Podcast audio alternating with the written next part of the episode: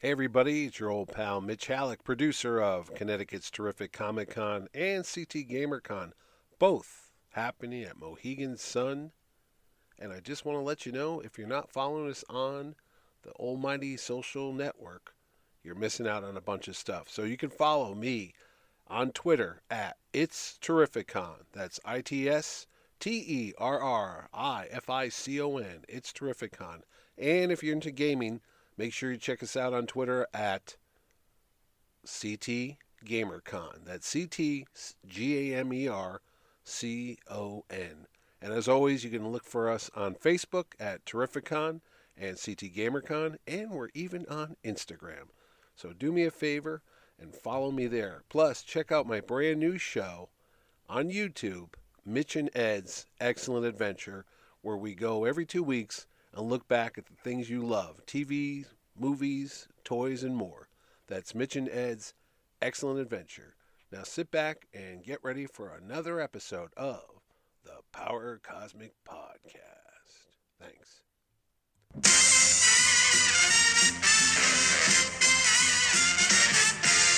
You're listening to Terrificon presents the Power Cosmic Podcast, the only podcast dedicated to everything you love. That's comic books, TV, movies, collectibles, and more.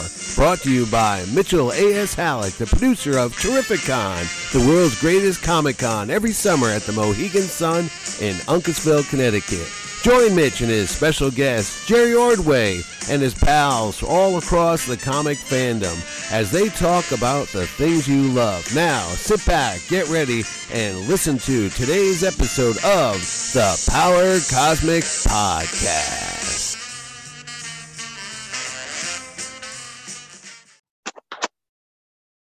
You should get a note at your end saying, "Is it okay to record?"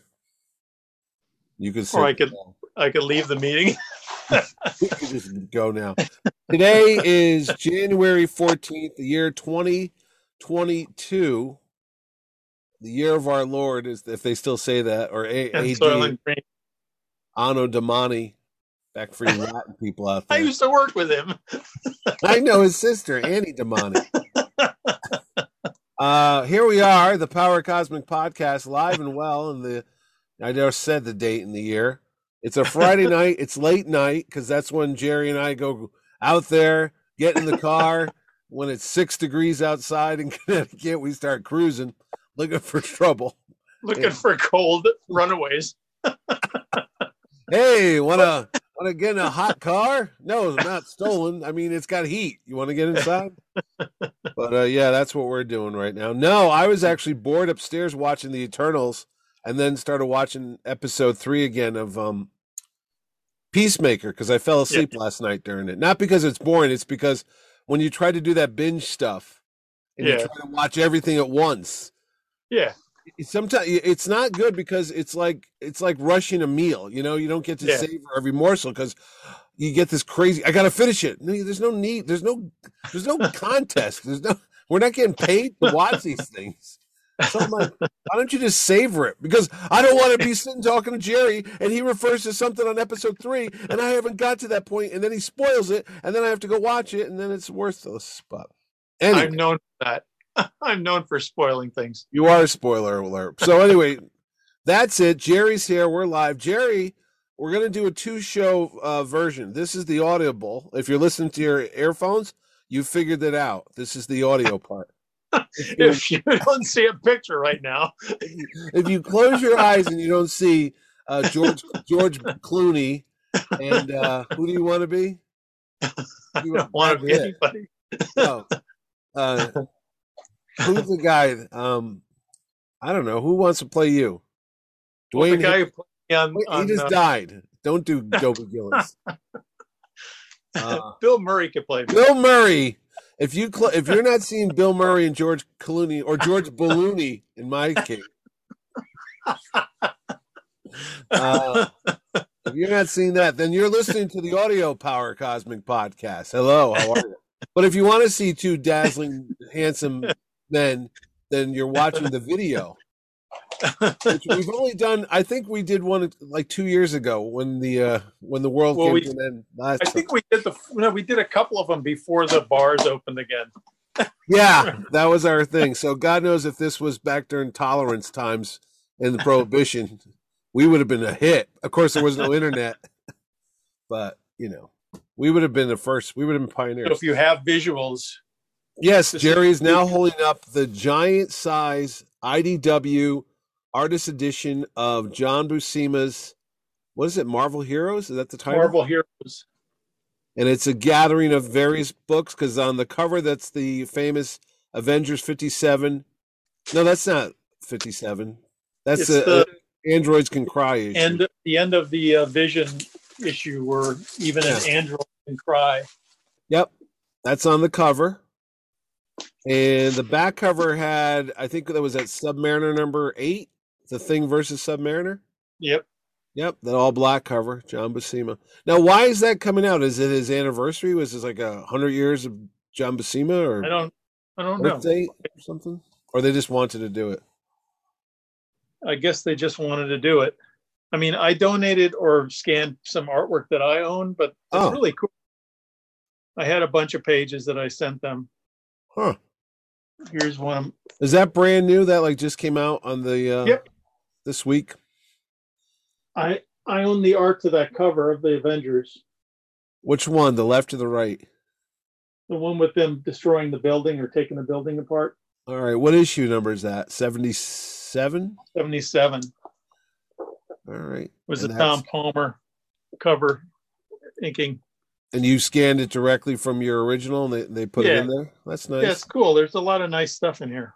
Is that the actual size? If people don't know what we're talking about, because again, it's a, a visual and audio. Um, what what size is that? Like eighteen by twenty four? It should. I mean, the artwork in this era, I think that Well, I the book itself, the book itself is big. It's not eleven by seventeen. yeah, Next no, up. but I think they'd already switched for some reason. I think by this point, it feels like in the seven. What was it? 1960. I Eight? can't remember. I think sixty eight. They the Kirby switched They over. switched to the smaller size. Yeah. The book is pretty big. I think. I think the uh, it just includes the 10 by 15. yeah. Okay. It's a 10 by 15 art board. Are there complete issues in there, or just random selections? No, there's a lot of stuff. I mean, it's hard to. It's so big, it's hard to hold up much of this stuff. But they got foldouts on the. Uh, Oh, really? This must be. These must be the oversized covers. I mean, it's a fold out. Now he would work that big? Well, these must be from the right before they switched over. No, but I'm saying it would be kind of normal for those guys to draw on pages that big. I mean, that's that's pretty. That's well, like the the old artwork was like closer to twelve by eighteen. That was around the size of the originals when before they, you know, made them smaller to ten by fifteen.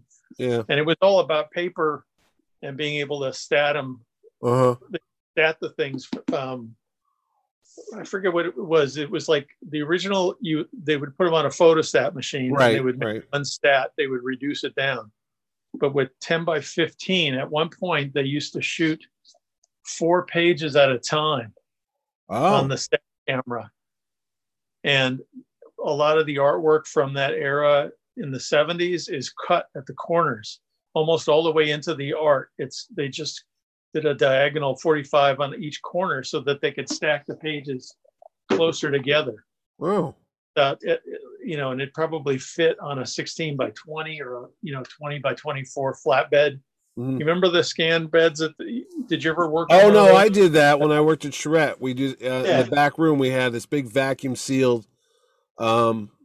Well, it was it was a glass. It was a, A gla- glass, yeah. thing, Yeah. and it closed. It didn't. Ours didn't vacuum seal. Well, no, we would put to, yeah. Well, it was like a sandwich. If people don't know what we're talking about, it would open up, and you'd put the artwork in it, and you'd and close. then it would it would Yeah. just basically keep it flat, and it would it would the camera would shoot. You had big lights. It didn't reflect because the lights were at 45 degree angles. right. the biggest we could shoot at the art studio that I worked at, the biggest stat they could shoot was, I think it actually was a 24 by 36. No, they might have even done bigger because they no, they were bigger. No, the one that we had at Charette. Yeah. but but if if it was anything larger than that, they would have it shot as a transparency because it was usually color. We only did black and white photostats. So I think the largest we could do, I really think ours was 24 by 36. I remember it was big. We used to do because we did, uh, we would do blueprints, architectural drawings. Well, yeah, those, those, guys would have you know the the one sheet. I can't remember what we call them, not one sheets, but uh, was the thing printing with the with the uh, ammonia smelling. Yeah, yeah, yeah, yeah, yeah. Back in the day, back in the ancient days, we would get sheets of paper that had this yellow coating on it, and what it was was this ammonia triggered uh, paper. And what you did is you took the blueprint, which was on a transparent, almost like a tracing paper, it was on vellum, yeah, which is like a see-through paper. And what you would do is you would put that on top of the sheets of paper, and they were like 18 by 24, and you would feed them through this machine, like these rollers, and it would Yeah. expose it to light, and then the light would burn the image into the paper, and then it would go through like an ammonia base, and the ammonia would turn blue. That's why you, when you're a kid, you get those mimeographs back in the day, and they'd have that ammonia smell because it was the ammonia Well, solvent. uh, uh, emulsion. It would set it off. yeah, like but a mi- expose it, yeah. mimeograph was solvent. That was like a Yeah. you were getting the smell of alcohol and whatever ever Well, it was the chemical- yeah. They would crank it Yeah. through those little things like the. the I remember the the school secretary would do the the uh, handouts for us. You Well, know, mim- mimeographs. Yeah. really nasty, but those also they they would come out wet, as I recall. yeah, they would. Yeah, yeah, yeah, yeah. And then used to- uh, yeah. Anyway, home- this is funny because when I was, I think about 1971 or 72, maybe 71, there was like a company called Fingerhut. yeah, It was a mail order thing. yeah, yeah. Yeah. Fingerhut, Yeah, At one point, my mom really indulged me because she thought it would be handy to have a photocopier. wow. She had a business, she had the tavern, Mhm. and it was it didn't do big copies. It did eight and a half by eleven was the Yep. biggest, but it took two pieces. It was actually a two pa- page process that ran through this machine, and it was a weird thing because it the the copies came out kind of gray. I mean, Yeah. it wasn't like for black. Um, but it was it was probably closer to the process the fax machine used. It was like a thermal Like a thermograph. Yeah, yeah, yeah. yeah. No, I remember that. I remember Finger Actually, it's funny you say that. They had an office down here in Stamford, or maybe that was Lillian Vernon, and it was a mail order company. Because when I got out of It been school. Yeah. Yeah, one of the first job interviews I went on was for Fingerhut or Lillian Vernon down here, and uh, I remember going in there, and you you would see like, um, uh, support stockings. They would send out these Yeah. catalogs to like the Yeah. general Good Housekeeping, you know, Women's Day, those type of magazines, and you would get things like, um, like orthotics, like wooden shoes, and you could order all these like little things that you normally would get nowadays at like uh, Walgreens or something. But Well, you would get them on a on a the like the Fingerhut thing was Yeah. based on a time payments. yeah, So yeah, you would buy you could Yeah, buy a sewing machine. They would they Yep. sold sewing machines. They sold appliance type stuff. Mhm. You paid like over ten or like ten payments, uh-huh. so it's it's cheap. You know. But the inserts we would do them. Remember the Sunday supplements you'd get like uh, in the Sunday newspaper in the magazine section, the parade. They'd have like these little catalogs inside there, and that's Yeah. where you'd see Fingerhut stuff. And I remember that they was did direct the mail too. They were one of the Yeah. early direct mail. They would just send stuff to your, you know, mailbox or whatever. Yeah. And the guy, the art, the art guy pulled me aside, and here I am, like I don't know how old was I, maybe twenty years old, and he says to me, he "Goes, you don't want to work here." I'm like, "Well, that's why I'm here, do an interview." He goes, "No, you don't understand. You're creative. You'll go insane in about a month doing this stuff, and you'll kill yourself. Don't take this job." So I'm like, "Wow, okay." That's that's kind of inspiring, you know, when somebody on the inside's telling you run as fast as you can and don't, and don't look back. So Was he wearing the skin of his fallen compatriot? No, I, and, it, and the funny thing, once somebody tells you that, that kind of set the mood for the rest of the interview because I had to still Right. go on and interview with people, but I was like, that guy over there just was like blinking, run for your life, call the police, right. get out. You know, it was like a haunted house. I was like, I don't, I don't want to work here. And they offered me the job, but after that guy said that to me, I'm like, no, I, I, I turned it down. I was scared. Eh, Do you remember how much it paid? Oh, it must have been a big fifteen thousand a year, maybe or something Wow. like that. Because this is Wow, 19, so rich. 1989, maybe, and I was like, yeah, I was like twenty two. So yeah, first job out of college. Hey, right now you and I are living in a time where it's the, it's the lowest unemployment since 1969. Now I was only about two or three, so I don't really remember that too much, but I can't believe that things are as good as they were in 1969. And I talked to Tony, you know, our friend Tony here, because he's an economics professor at University of New Haven, and I said, "Is that true?" He's like, "Yeah, statistically, unemployment's like about three percent right now." I'm like, then why every do I go everywhere and I see just help wanted signs and it doesn't seem does it seem different to you right now? Like we're living in prosperity, like everyone's working that you know, like after World War II, it doesn't seem that upbeat. It's all robots, man. Yeah, and he says, well, no, he goes, uh, he says, if you want to find a job right now, you could find a job today. You could because that's what Yeah. they mean that there, are jobs available. You might not get a six figure job, you might not get a eighty thousand dollar a year job, but if you want to go to work right now, in about three hours, you could probably have your choice of two or three different That jobs. job at Lillian Vernon still That Lillian Vernon's looking pretty good right about now. You know, I was like, 15 why is there still why is there still homeless people and stuff? Because that's not the same thing. Yeah, but that it doesn't gauge whether people want to work. No, that's the It's not exactly. And I mean, there's a lot of people who don't want to work. I know. I see them all the time. I think Like me. upstairs. I don't want to work. I think they're upstairs eating pizza in my house right now. The two of them. Squirrels? No, we had pizza for dinner tonight. New Haven Pizza. I drove down to Modern and on State Street, and then Sally's Pizza, and we had like different pizzas tonight. And the boys, they ate everything. Okay, I was at Sharon's like, oh my god, we have four pizzas. I go, oh, they'll be here till tomorrow. That was at seven o'clock. It's now ten o'clock. There's no pizzas left whatsoever. I don't know where they went, how the kids ate them, but God bless them. They're all thin and skinny. I just looked at it. give me a piece. I did not give you a piece, no, and nor was there any beer. It was uh, sad to have a pizza without the beer, the traditional Yeah. ordinary mess. Yeah, but it is what it is. Pizza. Well, I I actually have been on deadline, so I've been avoiding beer. Well, if I have a beer, then I know I'm going to kind of probably fall asleep drawing. you know, how did you get that blur effect, Jerry? Oh, that's my spit. I fell asleep on the book.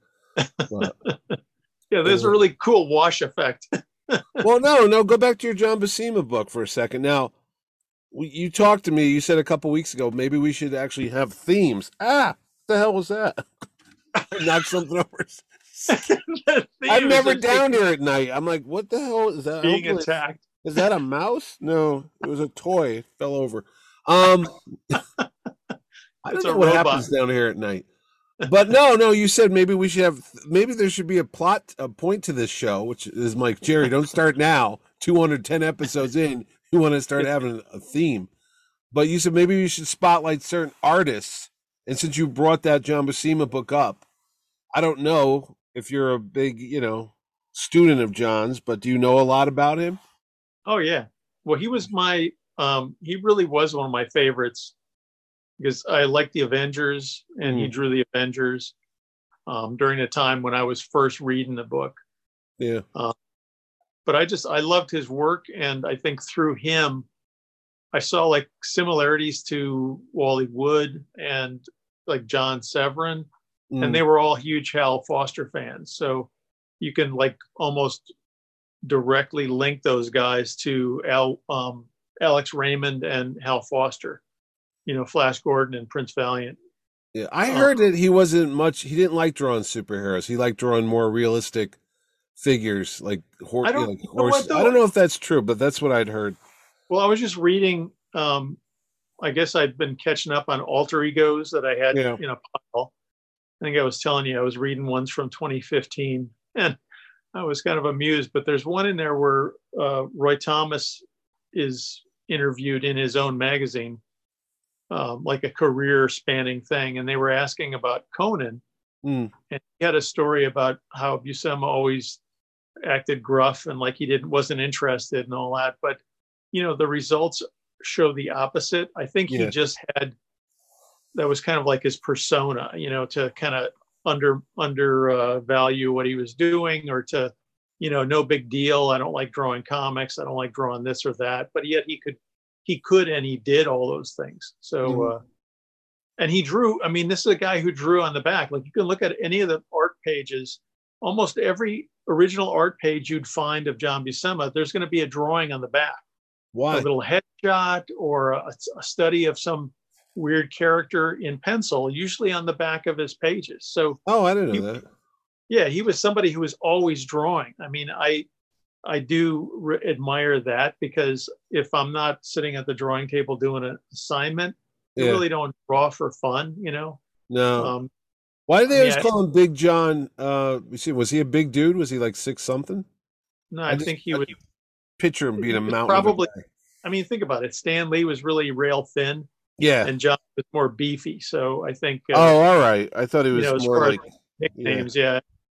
I thought he was like a giant or something. Because I know that other guy, uh, John Verpoorten, passed away in his thirties. He was a big.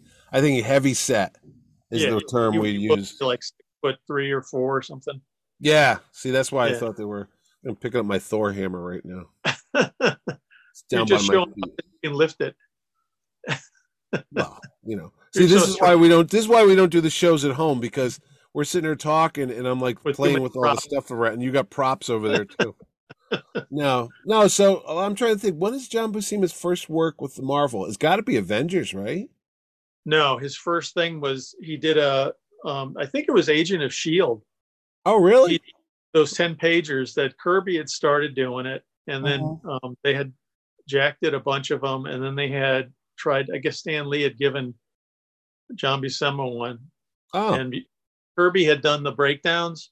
So the board came to Buscema with panel breakdowns and and Kirby's writing under and above each panel saying what was happening, and then stick figures.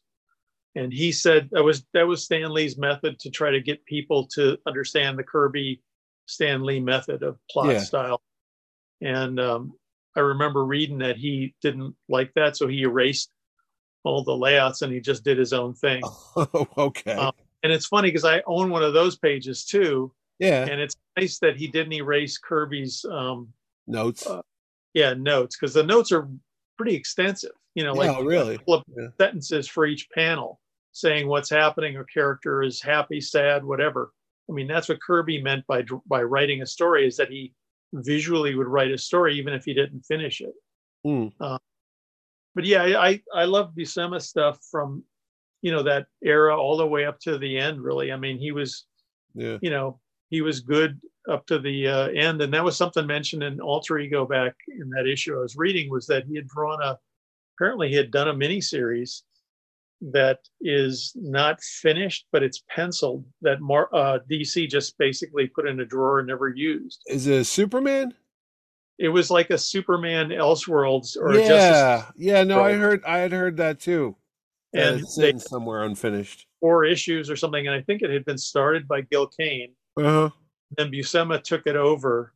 I think Roy was the writer on it, and uh, they just you know wrote it off. They just stuck it in a drawer, and it's kind of a shame to have multiple issues. I would have, if they called me up, I would have inked that thing and, and Yeah. you know, Yeah. finished it or whatever just to get it to get it out there. Yeah, you wonder why, because with each day and each year that goes by, you're going to have less and less people that are going to remember, you know. Well, they have no vested interest in in making John Buscema popular or keeping him. that's what I'm saying. So, They have no vested interest in keeping any creator popular because it's all about the company. Think Yeah. about it. yeah. You know what I mean? I'm not saying this to be to be uh, depressing or anything, but it you read about any character, it's Marvel's this or DC's that, based on DC characters, based on Marvel characters or whatever. It's you know they they could easily say who did what that inspired somebody, but they don't.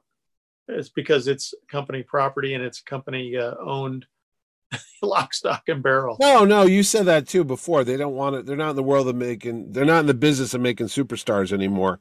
No, That's why you don't see certain people on books for years and years and years. It's because it's the characters, not the guy who's drawn it.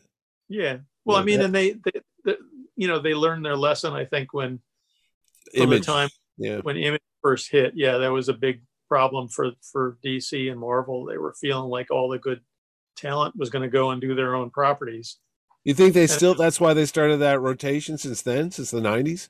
For the last 20, 30 years, they're still doing that.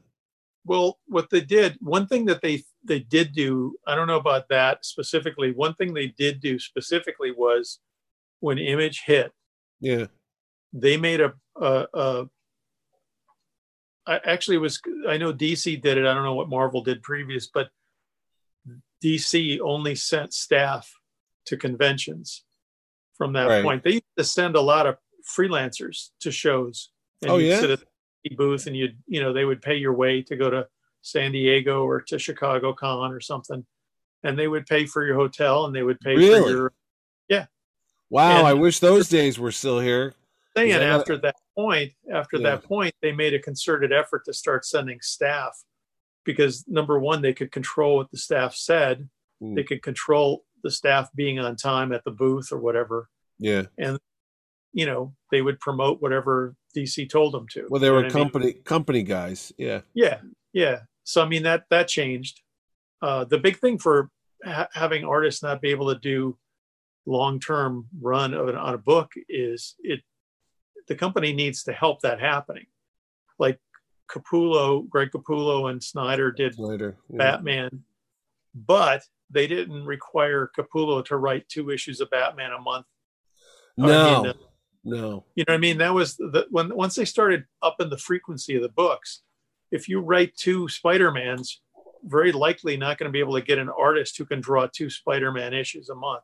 Yeah. So it breaks it down into okay, one artist will do four, maybe four issues straight, or they do back and forth among multiple people. So you don't really get a, you know, you don't get that one, oh, look at how this guy really developed and he's making a mark for himself on Yeah. No. I, I'm trying to think of like you got Bagley and Bendis on that Ultimate Spider-Man for like ten years.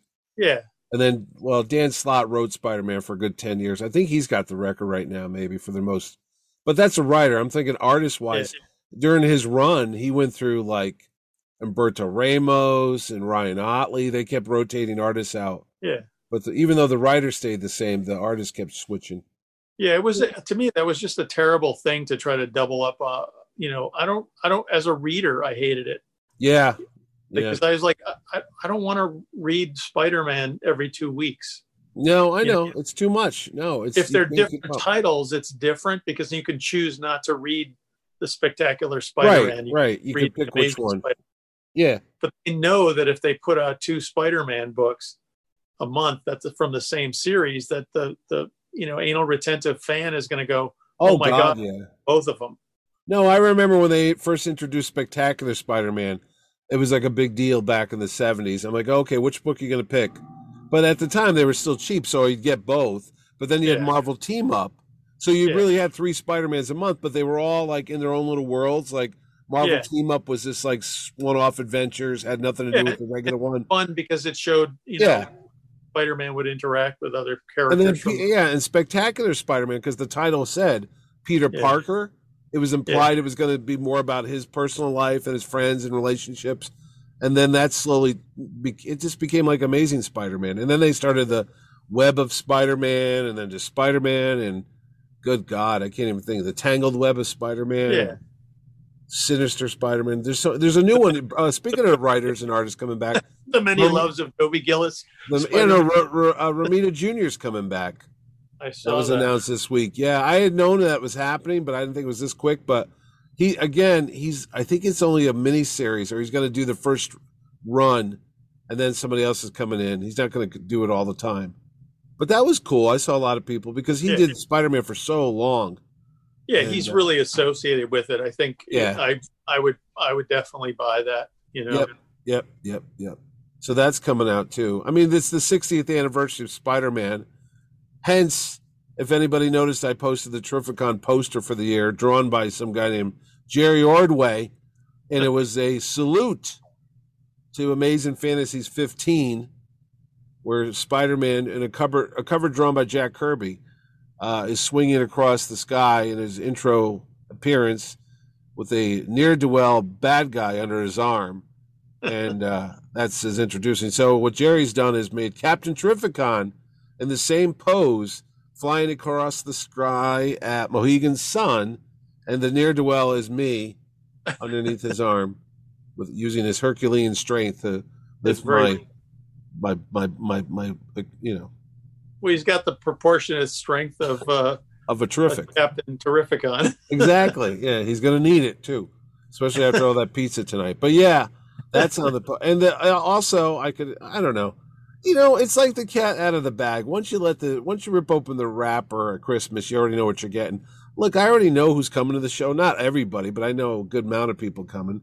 So there is going to be a heavy Spider-Man salute at the show this year. That's right, you heard it. Tobey Maguire's coming. Now, wouldn't that be something? I'm lying. It's Andrew Garfield. Well, wait a minute. no, it's Tom Holland. No, no. It's the 80 year old guy that played him on the electric company that you never you're, saw. You're too cheap to fly him, fly anybody in from London. That's true. That's, that's the God's honest truth. I almost had Nicholas Hammond two years ago until a crazy little thing called COVID. That sounds like a song from the 80s, doesn't it? Crazy well, little thing called COVID. Well, that was a Queen song, wasn't it? yeah, yeah, yeah. Well, anyway, that's what knocked Nicholas Hammond out. He was coming to the show. But uh question for you. Yeah. Did you watch the new CW show Naomi? It was on after this week's low uh, Superman, Superman and Lois. And no, I DVR'd it, but I have not watched it yet because once again, there's too many damn superhero shows on to keep up with everything, and I had to watch three Peacemakers, one Superman and Lois, uh, one Boba Fett, uh, Eternals. This is all since Tuesday night, and today's Friday. You already saw the Eternals. I know, but it's at home now, so there's some weird thing that you have to see it again. I did anyway. um, something else was on that I had a rush to watch. But no, I did not. And that's Naomi's based on the Brian Michael Bendis character that he brought with him when he went to DC uh, when he took over Superman. I think what two years ago already. It's been longer. a while. Has it been longer? Really? Oh my! Launched after Action Comics uh, 1000, I think, or whatever. oh was. yeah, that's right. I remember you were at those yeah. signings. So yeah, that, was, was back in 2019, 2018. Oh, it had to be earlier than that. It oh. Really? 2016, maybe 20. No, when were we all at all yeah comics with you, me, and Tomasi and it was several years ago. Was it really been that long? Yeah. You know the problem is you got that COVID year where nothing happened for a whole year. So literally it's like a skip year. It's like, wait a minute, what happened? 2020? So 2020 yeah, doesn't count. So if you add, if you add 2020 in, I think you're right. I think it was 2018, wasn't it? That's it was the definitely anniversary of Superman. Yeah, I want to. I would say 2017. Just no, guessing. no, no, no. You know how I know it's 2018? Because that's when we moved over to the Expo Center, and I made the giant birthday card for Superman, and we were trying to get everybody to sign it for his 80th anniversary, trying to get the Guinness World Book of Records. But was that tied to Action Comics 1000? Yeah, was yeah, that was the whole year. That was the Superman year. That was the uh, anniversary year because we had the panel 80 years of Superman. Right, but I don't know how that that I don't know that that directly relates to 1000 issues of Action Comics. Wasn't it all the same year? I don't know. Don't make me go look it up. But anyway, yeah, so going back to it, it's happened sometime in the last 5 years. But it's anyway, not that the, long. The it's show, not. Oh my god. Anyway, Naomi, Naomi, what about it? Right. There's a bunch of Superman references in it.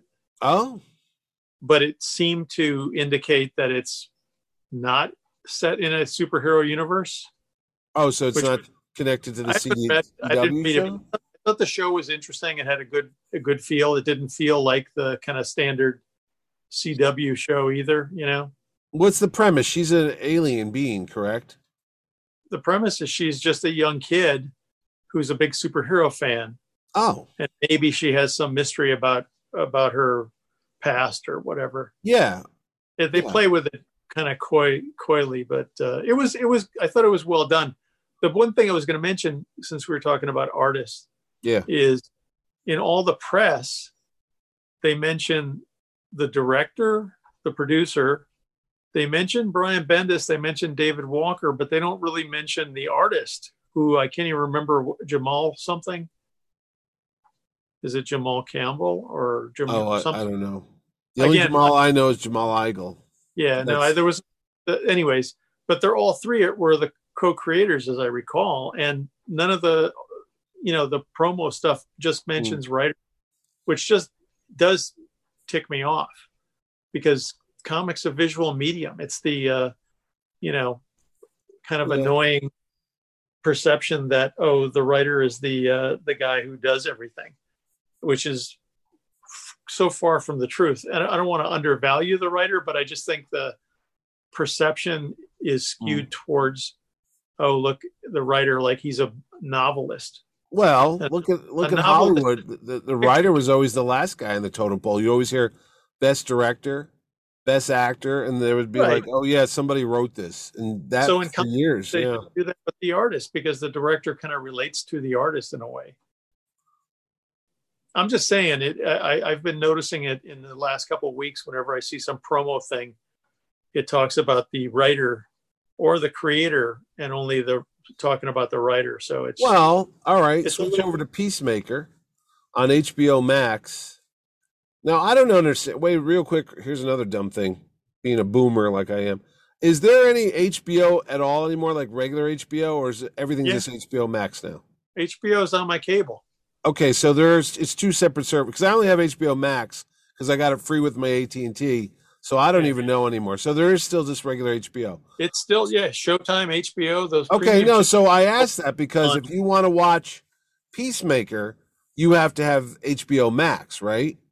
well, if you have HBO on your cable, You get automatically get HBO you're Max. automatically yeah, you automatically sign oh, in. oh, okay, HBO okay, Max. So All you right. have it. It's not available on your cable. Gotcha. It's only available on the on the app. oh, oh, see, it's even more complicated. Don't they understand that the It's not that complicated though. it it's, is? co- Oh, come on, man. If you pay for if you pay for HBO on cable, you're automatically subscribed to HBO Max, all right. and you know you just Well. have to sign in with your cable info. I know I get you, but I try to explain these things to my 84 year old mother, and it's not easy. it's not easy because I give her, I gave her um one of those fire. Look, she has a smart TV. I've Right. already wired it. I've already downloaded the apps to it. She doesn't get the whole thing where she has to switch the inputs to get Right. the other thing, but she has a one of those Amazon Fire tablet things, which Right. has the apps on there too. So she will watch HBO and all these things on the tablet. And I go, Ma, it's on the big screen. You don't have to kill your eyes. You can watch this if you just press that button and it says, you know, input and you can go to no, that's okay. So whatever. I try. I try. But anyway, going back to the HBO Max and you're going back to your stuff. Peacemaker starts this week. There's no mention of who created that character because again, that's a Charlton character. But then it went over to DC, and I know Kupperberg worked on it, and uh, I couldn't tell you who was the uh, the. I know Pablo Marcos inked some of it. I don't know even who who was the artist on the the piece From the- series. Charlton days. No, from the DC. Forget the Well, Charlton. Charlton, has got to be Frank it was- McLaughlin, probably, right? No, I think it was it was uh, Pat Boyette was the artist, Oh, okay. and I think uh, Joe Gill might have been the Oh, writer. of Joe, yeah, you know, I have that. I got that. Remember when we would go to Black Cat Comics? yeah, He had Peacemaker books. I remember laughing, going through them, go, "What's this?" So I picked up Peacemaker number one because, you know, frankly, Charlton Comics weren't even worth the paper they were printed on. Most of them, they were such bad. But I got Peacemaker one. I do think that's going up in value now because of the show and the Suicide and you've Squad. never read it. I did read it, and I was like, "Eh, it's Yeah. okay, it's all right." But then, who's the one that came up with the whole? His metal helmet is like possessed, or it's got some type of uh. No, I thought the the ghosts or the spirits of all the people killed were in his helmet. That was Something, wasn't that yeah. that wasn't Kupperberg, was it? I think that was the DC thing. Yeah, that might have been Kupperberg's doing. Yeah, no, it wasn't in the original. It was No. they were trying. No. I think they did more with him in in the comic book Checkmate back in the uh, 80s. You remember that's Checkmate? Wolf. Yeah, that's Wolfman, isn't it? No, I think Checkmate was. uh I think it was Kupperberg. Oh, okay. Although Well, I keep, you know, I'm remembering. Vigilante, Vigilante, then, P, yeah, the checkmate is Paul. Yeah, And who was? Steve, Steve Lytle? Who who's the artist on that? I don't remember. They got Wolf- me going. No, it was you mean for the artist of Checkmate was uh, Steve Erwin. Steve Erwin, that's it. Yes, okay, because I knew it was Steve something. I'm like, wait, there's a guy. Yeah. Is he, He still also- around? I think he, yeah, I'm pretty sure he is. I he hasn't been doing comic stuff or DC. No, anymore. no, no, no, no. But I know poor But he, uh, he also did last the- year. He did the second Batman movie adaptation with uh, Garcia Lopez. I finishing- just saw that the other day at Cave. They had it in their uh, back issue bin, the Batman Returns. I picked it was I'm like, "Oh, wow." I don't think I've ever seen that. Did they do two versions of that well, like a prestige and a, a comic book one? no. By the time that they just did the one version. Oh, okay. Well, it's sitting over there in the back issue bin if anybody wants it. So, but going back to that, you talked about artists. They didn't mention anything with that. All I saw was Yeah. James Gunn. James Gunn, written directed Are by there James any? Gunn. See, I was the problem watching HBO or any of these shows is that they they minimize the end credits, so you can't always Yeah. see if they did do a thank you to somebody. You don't really get it. I did not see any of that. No. Auto plays the next episode or whatever. I'm gonna have I- to go back and look and see if they have any must- DC They credits. must credit somebody, I would think, but then that's all voluntary. There's no There's contract no that said legal. No. Yeah. no. whoever created that thing, you know, didn't own it, and Charlton sold it, and DC owns it, and you know, again, it's just a a character. You know, it's not a personal creation of anybody's. Well, here's the deal about that show, and I said to you, it's a good show. It's a wacky show. It's Yeah. out there. It's in the vein of that Harley Quinn animated series that was on, Yeah. which I, I don't know if that's coming back for a third season or is that yeah, done? it's supposed to. It is. I think it is. okay. yeah. Well, it, it's out there, and I don't know if it's going to inspire people to run out and go look for Peacemaker comics because they're going to be sadly disappointed if they go find any back issue bins because that's nothing like the old Peacemaker comic. Th- This is more like I told you, Deadpool meets the Punisher meets Captain America. I and told you it reminds- Yeah. It reminds me a lot of Super, Super that movie with uh, that James Gunn had done about the guy who dresses up as a yeah, with Dwight Schultz uh, from Yeah. um, he tries to save the girl from the not drug Dwight guy. Schultz. Um, what's his name played from The Dwight on- Office? Yeah, played Yeah. Dwight in The Office. I have no. I'm blanking on his name right now. I could look it up, but I'm using my iPad to uh, broadcast. No, I know, and it's sad when you get to be this age, and I'm only 55 and I can't remember people like this. uh, Mitch, it's me, Jerry. who? How are you, Jerry with a G? Gary? Gary, is that you? Um, Steve Carell. And what's I can't think of it either. what's the the uh when you start thinking about it, it big, just the big the big guy that was uh and Jack Ryan? He was going to be Captain America. The big the played Jim. the guy that played Jim. The real pretty girl um played uh the girl Pam. Pam. I know all the And, uh. Oh, forgot. No, this is sad. This is what it's come to. Either we're recording late at night sober and we can't remember these people's name. Dwight Schrute, Schrute was played by. If you're watching this and you can see the visuals, we're not lying right now. I'm drawing a blank, and Jerry's laughing because we have no idea. If I was doing Your this, this audio, you know, your I have my phone. I can look it up, but I do this to myself all the time. My wife said, Your brain has turned to mush being home, working from home for the last 15 years or whatever. So, COVID? who? COVID. I have COVID fog right now. I'm, you know what? You can't write off stupidity by that. It would not surprise me. Office cast. I'm going to do it. Talk amongst yourself. This is the the magic behind the scenes here on the We, we show. should, we should plug. Uh, Jenna Fischer. I was going to say Jenna. The other guy is John, John Kras- Krasinski. Be dating. Ray, Rainn Wilson. Rainn Wilson. Yes. No wonder I couldn't remember his name, for God's sakes. I was going to say Jenna Kempler, but I combined Ellie Kemper with uh, with Jenna you- Fischer. You mangled her last name. I know. the only one I could remember he played himself was Creed Bra- Bratton. Yeah. And they never really figured that out. Oh, speaking of which, uh, Is he coming to Terrificon? no, but uh, one of the guests who's coming to Terrificon is the current writer and one of the co-creators of The Simpsons, Mike. Let me look up his name right now. is he the guy Uh, who's local? Is he the one who? He's the guy from, from Connecticut. Yeah, yeah, the guy from Mike Bristol. Is it Reese or Rice? Yes, R-E? that's you, you. Yes, you are correct. You are correct, sir. yes, Mike Reiss, R E I S S. I'm sorry, Mike. Very I have a lot going on. Look at me right now. I could remember Rainn Wilson, and uh, he's been on TV for a long time. But anyway, he will be coming to Terrificon. He'll be talking about his book, the uh, I think it's the Complete History of Springfield, which is the town, or the Complete History of the Simpsons, which is in Springfield. Right. And he will be at the show this year, the Mighty Terrificon, happening July 29th to the 31st here in Connecticut, and you're there.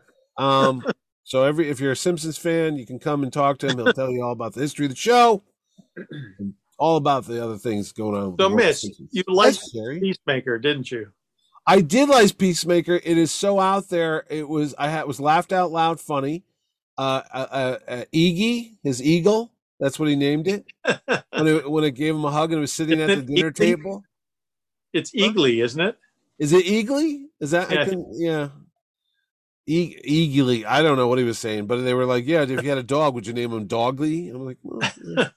"If you had a daughter, would you name her Daughter Daughterly or something?" Like that? but uh, there's that scene where he's at the dinner table. His dad is played by Robert Patrick, aka the T1000 from the Terminator 2 movie, and they're having dinner, and the Eagle's sitting at the dinner table like nothing. And they all start telling a joke, and they're laughing, and the Eagle's laughing as well. And I'm like, this is so messed up. Yeah. don't know if you've well, it was on- funny that he could he could only connect with his his racist dad Yeah, by talking about blood sport yeah, yeah. Being uh, have- afraid of rats. Yeah, locked in a box with of rats. That Yeah. that made him laugh. That was that was actually pretty dark and funny. yeah. It was. It really. It, yeah. I don't get it The either. third- But but then the dad had some like secret. I don't care. Spoilers. Look, people, go watch TV. What else you gonna Well, do? It's freezing There's out. clearly a story going on with him. I mean, Oh God, yeah. backstory. Yeah. But I when like he the- had that like secret multiple room. helmets. I like the helmet that you would get. Uh, what was it? You get scabies. Well, yeah, scabies. Every man should have scabies. and I'm thinking to myself, Why would you want to have that? Why would you want to have a helmet that does that? But no, he has this weird portal, like interdimensional back room workshop where he opens a door and they have like this giant Doctor Who warehouse in his Yeah. little house, you know? But uh yeah, I liked his hair. That was the best hair I'd seen on TV in a while. Well, he had his hair looked like he should have been in the uh, Righteous Gemstones Oh, because every character in that they all have the bouffant. they have the yeah. bouffant. Yeah, yeah. No, it was the- it was funny. The third episode was very dark and and less jokey. yeah. Uh, it definitely.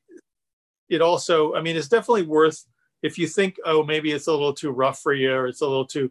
If you hang through the episode to episode three, you get a little bit more of a sense of what it's going to be about, which I Yeah. thought was. Well, I, I like that they built it slowly. You know. I like the open uh, from the opening sequence, the opening title sequence, the little dance number they do. Oh, that yeah. everybody gets to dance too. Yeah, you and they they they so much demand that uh James Gunn has put that out today on regular YouTubes or whatever the hell you call it. So everybody that even if you don't have the How uh, old are you? if you don't have the HBO Max, you can go watch it right now on the YouTubes. Um it- it- that was great. I love that dance sequence. I was like I could watch that all day. In That fact, was- I did watch it a couple times, you know. Yeah. There's some Well, fun that- stuff happening in there. If you watch uh when they do the title come across the screen and the eagle eagly shows up and does the thing, watch John Cena. He's like gasping for air from doing the dance thing, and he's just trying to stay in position, but he's going like that. That that's little stuff like that makes me crack up. So that's funny. Who's the So- actress in there? Jennifer. I'm gonna say Jennifer Holland. I think that's it. Yeah, she was. Yeah, I remember her, but I can't remember Rainn. I've only seen her three Yeah. times, but I remember her quite easily. Yeah, she's something. it's got a good cast. I think the the the entire backup team or whatever is pretty good. You know that different. guy was supposed to be at Terrificon this year, but he's coming in 2023. The um, Steve Ag- Agee. He's Okay. the heavy set guy with the beard. Yeah. He was from Guardians of the Galaxy. He was one of the uh, Ravagers. He was Did you coming. know to, he's- yeah. Seven, Huh? six foot seven. His his Internet Movie Database says he's six seven. I believe it. He's a big dude. That's a big guy. Well, he's coming to Terrificon next year, kiddies. So don't get yourself all in a bunch because he was supposed to come this summer, but uh, he was going to come with um, Sean Gunn, James Gunn's little brother. But Sean Gunn is going to be at Terrificon 2023, not this year, because Guardians of the Galaxy 3 comes out next year. And I said it would make more sense to bring him next year because the movie will be coming out that summer and we're going to have some more surprises. See, that's how weird it is. I've got stuff planned for freaking two years from now or a year and a half from now. But anyway, Steve Agee was going to come this year, but I said, nah, hold up. Come next year with the uh, with Sean Gunn. But I did not know he's six seven. He might win the award for the tallest guest. Not that we have a sub uh, a category contest every year where we where we we have the guests line up and I see how tall they are. so far, the winner would have been Derek Meyer. Is that was his name? Derek Mayer? Derek Who? Mears. He played the Swamp Thing. Oh, yeah, yeah. He was uh he was he was up there. He was like six something. Yeah, right? he was pretty. Was that the guy from the? Yeah, the Swamp Thing. Swamp Thing. Yeah, that was. Yeah, but he was one of those uh Jason guys too, and that that stuff. Yeah. The thing. What do you call that? The guy with the machete. Not machete. not that guy. The other guy. It was J- Jason or Freddy or somebody. the my, speaking of Tony, I told him to go out and watch Peacemaker because it was out there, and he just texted me now. Says, "Wow, Peacemaker's one strange trip was Gunn high when he came up with that show. Yikes!" Probably is what I'm writing. I thought it was funny. It, it's it's not for everyone. It's Let me just tell you, if you're like, no, it's R rated. It's definitely hard. Yeah. Oh, it's like definitely R rated. Don't let the kids R-rated. watch it.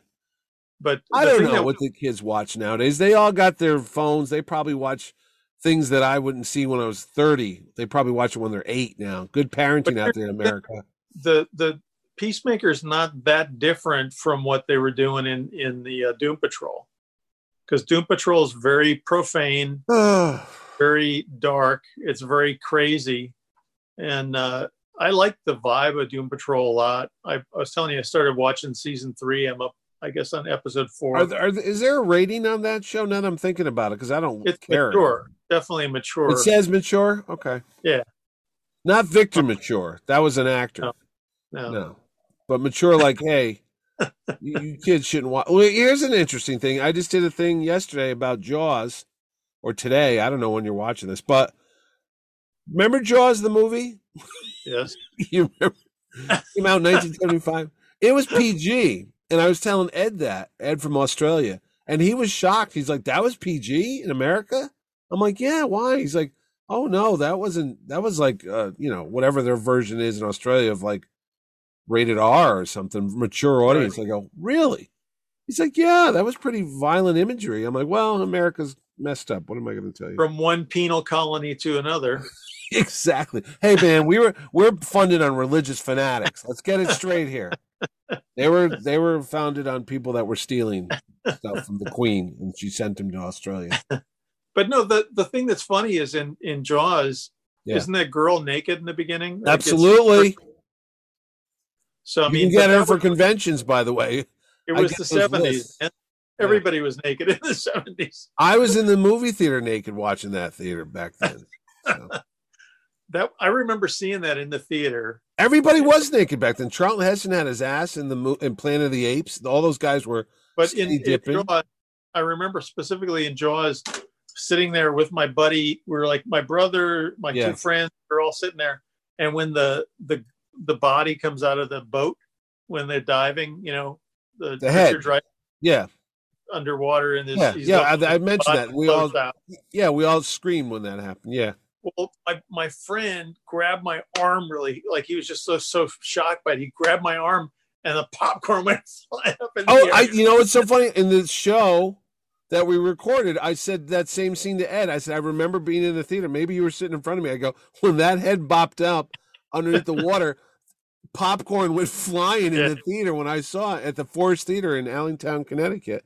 And he goes, Really? I said, Oh, yeah, people were screaming in that movie, you know? I but, saw it in Bayview, uh, Wisconsin. Well, that's not near me, so which it was like the uh, Allingtown uh, or A- Allingtown of uh, West Haven.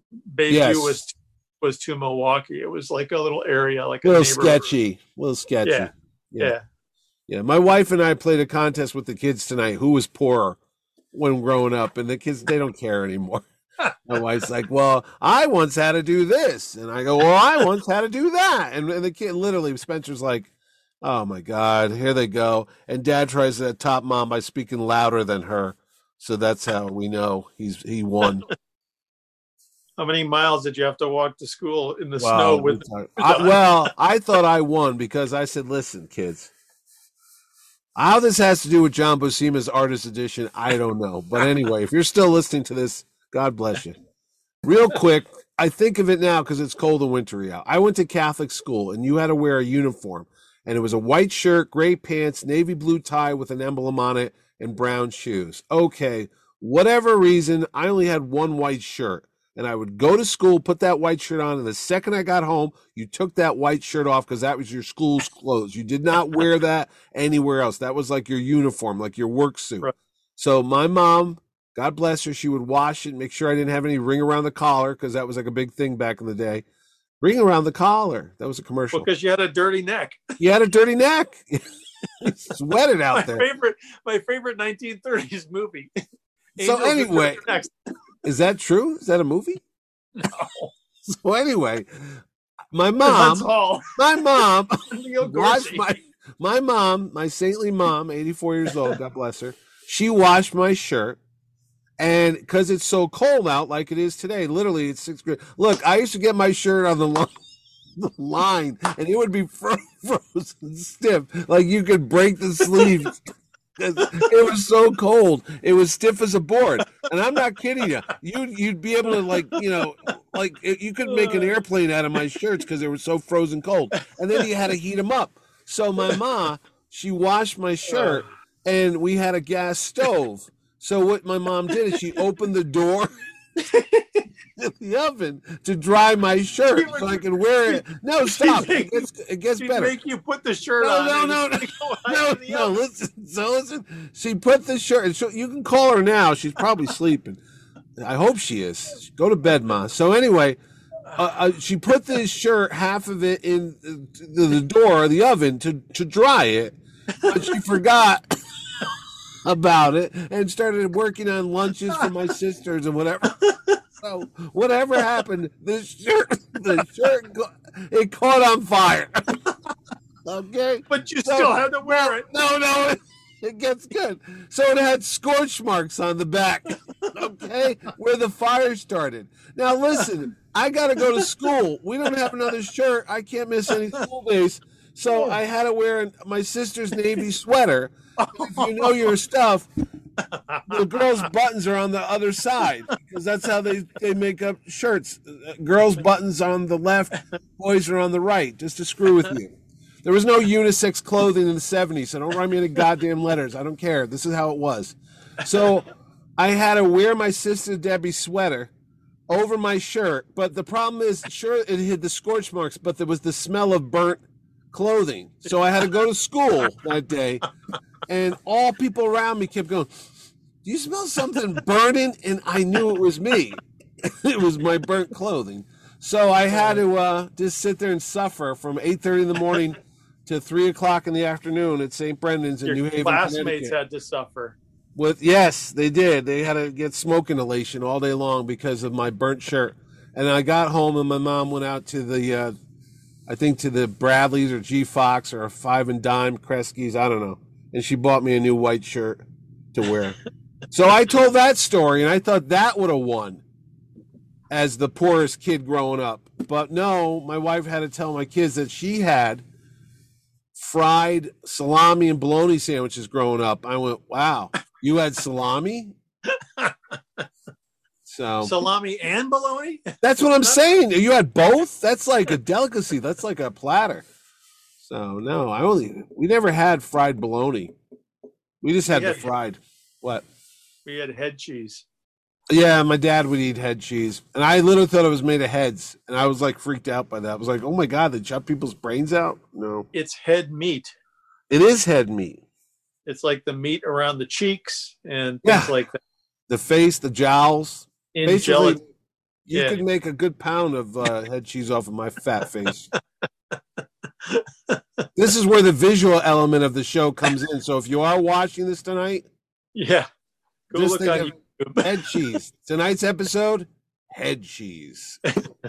a Quinn Martin production. a Quinn Martin production. So then John Buscema went on to King Conan, and after that he did some movie adaptations, notably Raiders of the Lost Ark, uh, inked by Klaus Janson, written by Walt Simonson, uh, 1981. As He did nothing Tarzan. He did. Tarzan. Yeah, he did Tarzan. Marvel had the Tarzan license for a while. Yeah, He was great at drawing horses. Whenever you see a horse, there's two guys that could draw horses like nobody's business. John Buscema and John Severin. John Yeah. Severin was great at those westerns, man. Oof. Well, you know, but Gil Kane drew really good horses too. He did. He did. His horses were very dynamic. Yeah. You know, he did the foreshortening and all that. Uh, he did some really nice covers for the. I was gonna say, I'm think when you said that, I could see the hooves, Yeah. hooves in the cover, like rearing back. You know. Yeah, they're hard to draw. I think you really have to understand. they are hard to draw. Yeah, I mean, even looking at a picture, you really don't get the sense of how the uh, their hoof, you know, the Hooves. the the joint and all that, how it works. Mm. I mean, it's one thing to draw a person running. You can draw a person running poorly, Yep. you know, or looking awkward. But if you're drawing a horse, you really have to understand how all four, you know, the legs work at the same Yeah. time. Otherwise, you know, you're you're drawing a pantomime horse. And when we talk about poorly, we're not talking about their financial status in the uh, animal kingdom, Or how many shirts they had. or how many burned. burned shirts were they wearing, scorched saddle. Um, no, I'm trying to think of what else. Oh, by the way, I was so bored last week watching. I don't have time to watch Naomi or whatever, but I did watch Columbo. Don't know why. I downloaded the Peacock uh, Yeah. app on my TV. Again, back to smart TVs. Peacock, one of the worst names you can come up with for any service whatsoever. It just seems awkward telling people like It has I was pea- watching it has cock. I was watching a peacock last night and they're like, Really? I didn't know it had urinary tract infection. Yes, that's right. I squeeze little peas to make them urinate. But anyway, um I said, let me watch something. They had Columbo on there. They have all 10 seasons of Columbo with Peter Falk. And they had the first episode. So I said, I might as well start with the origin story. You know who directed that? Steven Spielberg. Steven Spielberg. That's right. As I'm watching it, it's Columbo and Jack Cassidy is the Yep. bad guy. And spoiler alert for a 50 year old show, he murdered his uh, writing partner. He was a mystery writer. He murdered um, Martin Milner, who was on Adam 12, if you didn't know that. And uh, Jack Cassidy, who's the grandfather of what people might know as uh, what's her name, Cassidy from the Green Arrow show.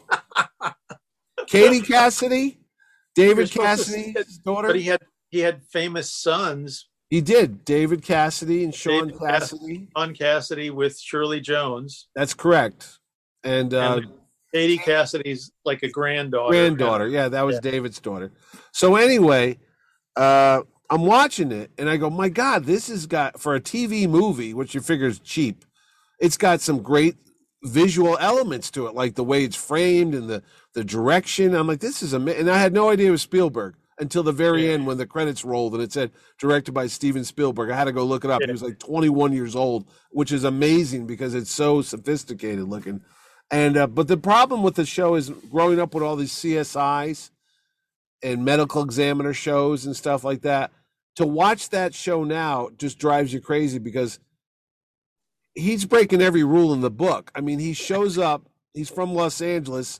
The murder takes place out in the mountains miles from LA, and he just pulls up in his car and there's a murder. And he goes up to the cop. He says, Hi, my name's uh, Inspector Columbo. I know I'm from LA and I have no jurisdiction. Here's my badge. Do you mind if I take a look around in there? And the other cop goes, Oh, sure. One cop helping another cop. Go ahead, Lieutenant. Walks around a crime scene. Murder just took place. There's no yellow tape. There's no nothing. He's walking around smoking a cigar, contaminating the scene. He looks underneath the bed. He finds like a cork that was used in one of the murder weapons. He just puts it in his pocket, touches everything. No gloves, none of that nonsense. He knows he's going to get him to, you know, com- to confess. Not only that, when Jack Cassidy shows up in his office at the end, Columbo's there reading a book, and he goes, Hey, you know, I finally figured out how you did it. Well, tell me, Lieutenant, what did I do?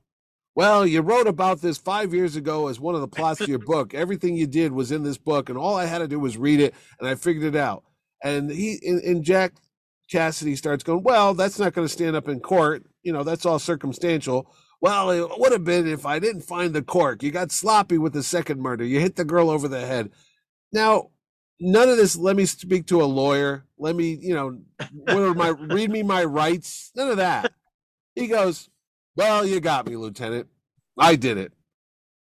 And he just confessed to two murders right there in the spot, and then they just take him away, and Columbo walks off. I'm like, "Wow, the good that, days." Yeah, that's, that's when people actually. Days if you were caught red-handed, you would say, "Yeah, you got me." Yeah, that, that changed in the uh, in the eighties. I swear, man, I was just amazed. Like, wow, they just rolled over that quickly.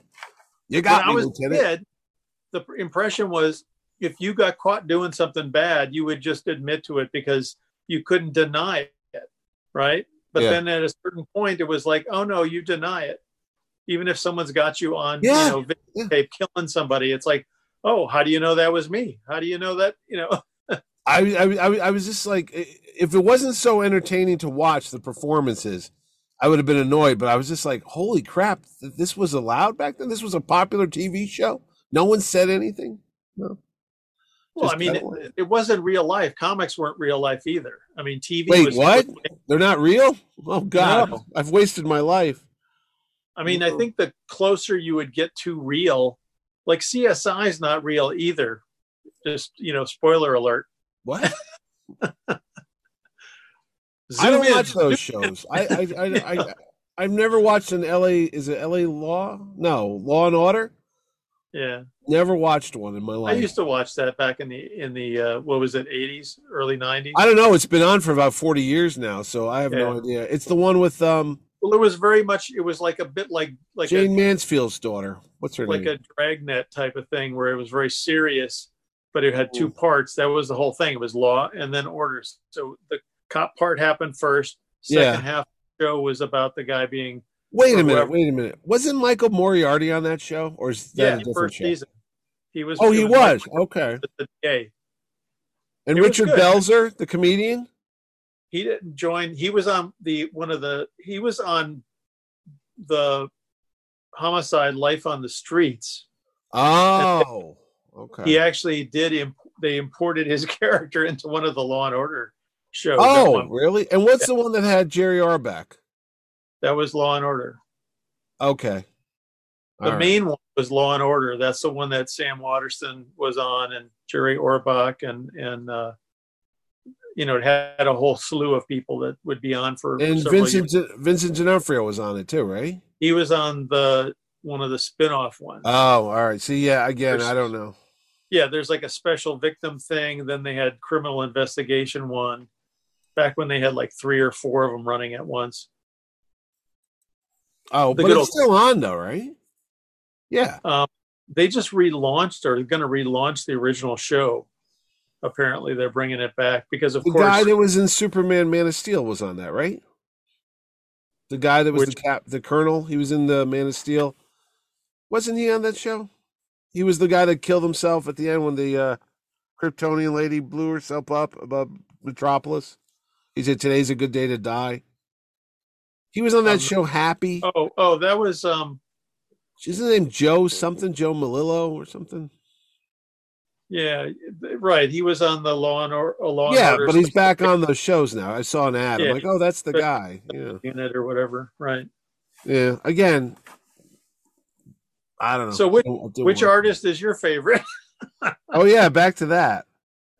Well, I was thinking. I keep seeing artwork posted of Gil Kane. Some on Twitter, people post covers from 20, 30 years ago or whatever, and you see a lot of Gil Kane because Gil oh, yeah. did some Marvel covers.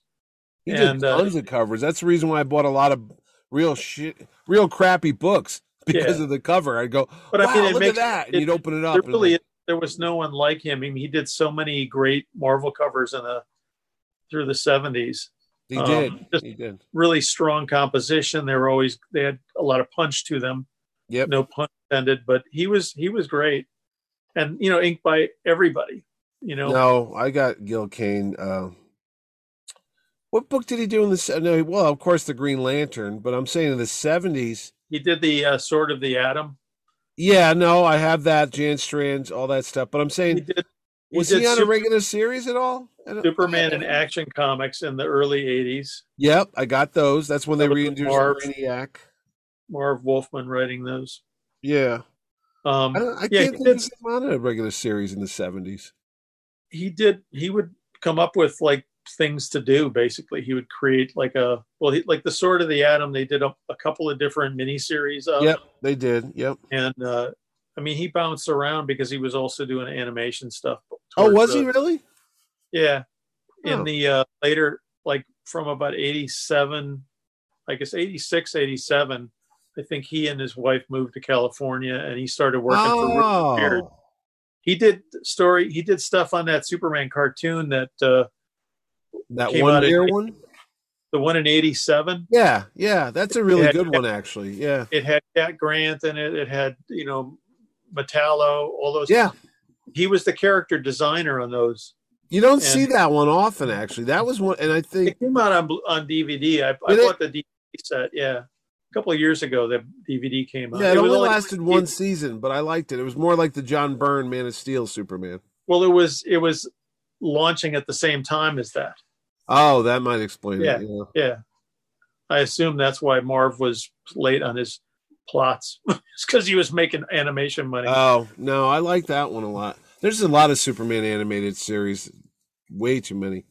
well, when they did the one in the '90s, they did a good job with it. That that still seems Oh, to with um, Tim Daly doing the voice, Yeah, I mean they had great a bunch of great stuff. They had the uh, Darkseid story. Mike Farrell was the dad, Yeah, Kent's voice. Yeah, Turpin, you know, they did a bunch of good ones.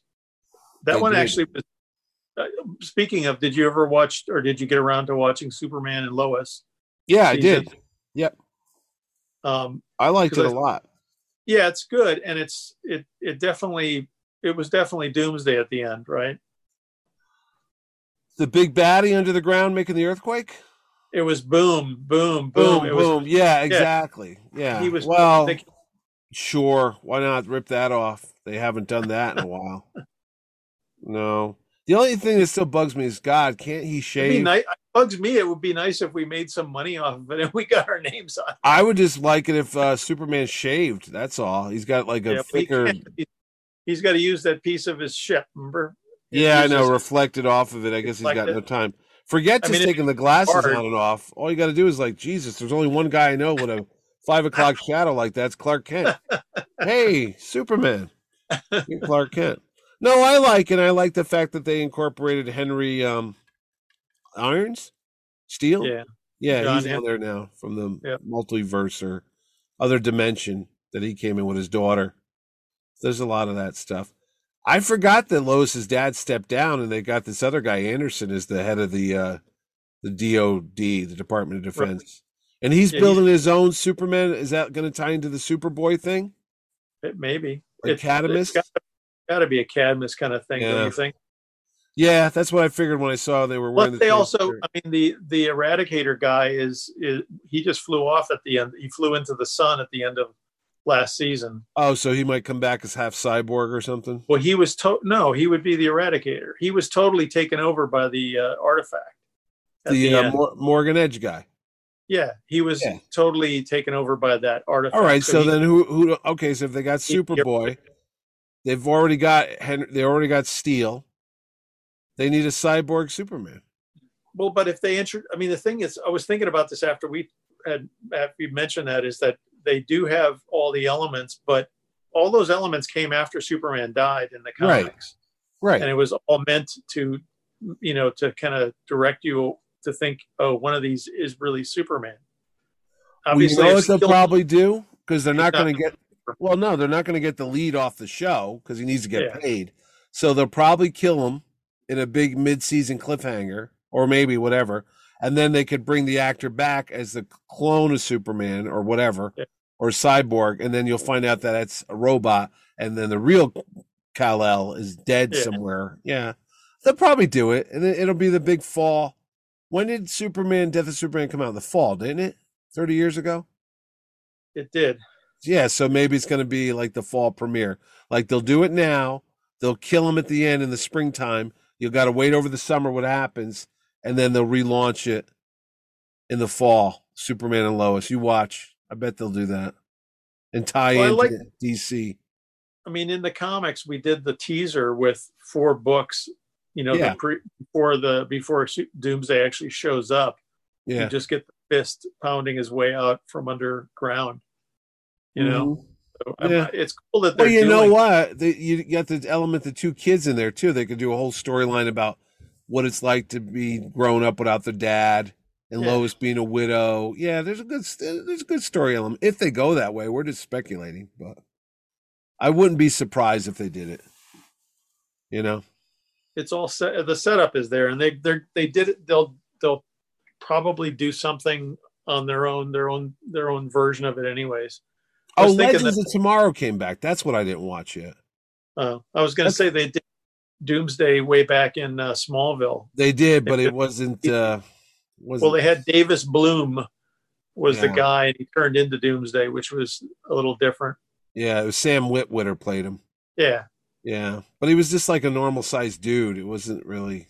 He was Well, a they did- paramedic. they, they did a good job with the the rubber mask, yeah, no, that was good. But like the comic one. But it was everybody's going to do their own version of it. You know, yeah, but it was weird. That it was almost like he was becoming Doomsday, almost like at night, like a werewolf type of thing. If I remember. Yeah, it was weird. I don't know. Have you watched Smallville in any in in in years? Have you ever rewatched? God, you know, it's it was on in the mornings for some reason. Like at seven, when the kids would go off to college or high school, Yeah. I remember getting up to take them to school. But it was on like at seven in the morning on like TNT or TBS a Yeah. couple times. I would catch a couple episodes, and the first year is rough. The first year or two when they were doing the Meteor Freak of the Week, and But then it there's a got lot- good. You know, There's a lot of funny names that pop up, guest stars. They go, "Oh, look, it's Amy Adams." She's oh in- yeah, she was the chubby girl that was on there and was losing weight from the meteor rock. Right. Yeah, had to eat because she had the voracious appetite. yep, yep, yep. Yep. Um, but Was a Gilbert of Gottfried on that? No, he was on Lois and Clark. Yeah. I mentioned him because he contacted me this week. Who? Gilbert Gottfried. Oh yeah. He wants to come to the show. I said I haven't gotten back to him. Did you tell him you, you could come if he dressed as Mxyzptlk? That's what I was thinking. He was Mr. Mxyzptlk in Lois and Clark, but then he was the voice of Batman. He was on the cartoon. I thought he was. on I the thought he, cartoon. didn't he do Mi- Mxyzptlk on the cartoon, the Superman cartoon? I thought he did it on Lois and Clark. I know he played it somewhere, but I couldn't remember where because it wasn't on Superboy because that was that dude that was in um, Bonnie and Clyde. That Well, the- guy. 1980s, the the 1980s Superboy show. yeah, it but was what was the guy that was in Bonnie Oh. and Clyde? He was on Star- Michael J. Pollard, Michael J. Pollard. Yeah, yeah, yeah, yeah, Yeah. He just passed away, but I and he had remember. the him- hat and everything. Yeah, he did. But no, I could have swear Gilbert Gottfried was on Lois and Clark as Mxyzptlk, wasn't he? I feel like it was the cartoon. I just remember his Oh. voice. The voice. Remember- That's exactly what. As soon as you hear Yeah. the voice, you go, "Ugh, that voice." that voice. I can't take the voice. Have you been reading comics? My new ones. Yes. What did I just read? I picked up a bunch of books this week. Um, Dark or is it Reign? Is it Dark Reign or just Reign? Something from Yeah, Marvel. Dark I'm reading Reign. that with Yep. the Daredevil, and uh, with some other tie-in I picked up this week. Oh, um, Bloodstone. There was listen. I- by the time listen to this, I walked into the store. It was were- sold out when I got there. Well, I'll tell you, I walked in at eleven forty-five. I was late. They opened at eleven. They had three copies left on the, the shelf, so I picked up one. A woman comes in with a, a list. She needed to buy two copies of it because they wanted two different covers. They said, "Oh, we have to hold one for another customer." So all they had was one left on the shelf. So she picked up that copy. So I knew right then and there. I'm like, I hope Jerry doesn't want this because it's gone already by twelve o'clock. And uh, no, I haven't read it yet though. I just picked it up, and um, Is it the character Bloodstone? it's a From- it's a woman now. It's yeah, it's based off the uh, '70s series. Yeah, because Yeah, the seventies was a guy in a s- in a like a Yeah, like a safari outfit, like like Charlton Heston. Yeah. And uh, what else did why I pick up? that hot?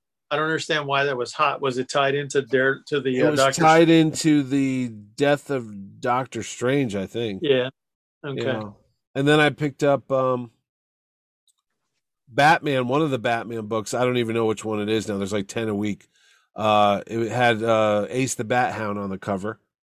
And uh it was issue 11. Did you see the One Star Squadron?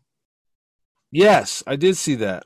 The first issue, they were uh, sadly using uh, Jose Delgado Gangbuster. Oh, really? Yeah, I felt bad. I did mean, you get a, they did you get a character- credit in there? No, they Oh. don't. But No. uh, No, it's not. always it's it just feels awkward when you see your characters that you created or co-created and you have no say in their in their lives. you know, Oh no, that was Marvel. No, there was something that came The out about concept this. the thing Yeah. is fun. The the Yeah. one star squadron is fun. It's the idea that the you know Red Tornado is running the B villains or the B and C heroes, and like they're making money by being rented out as security Oh, kids. really?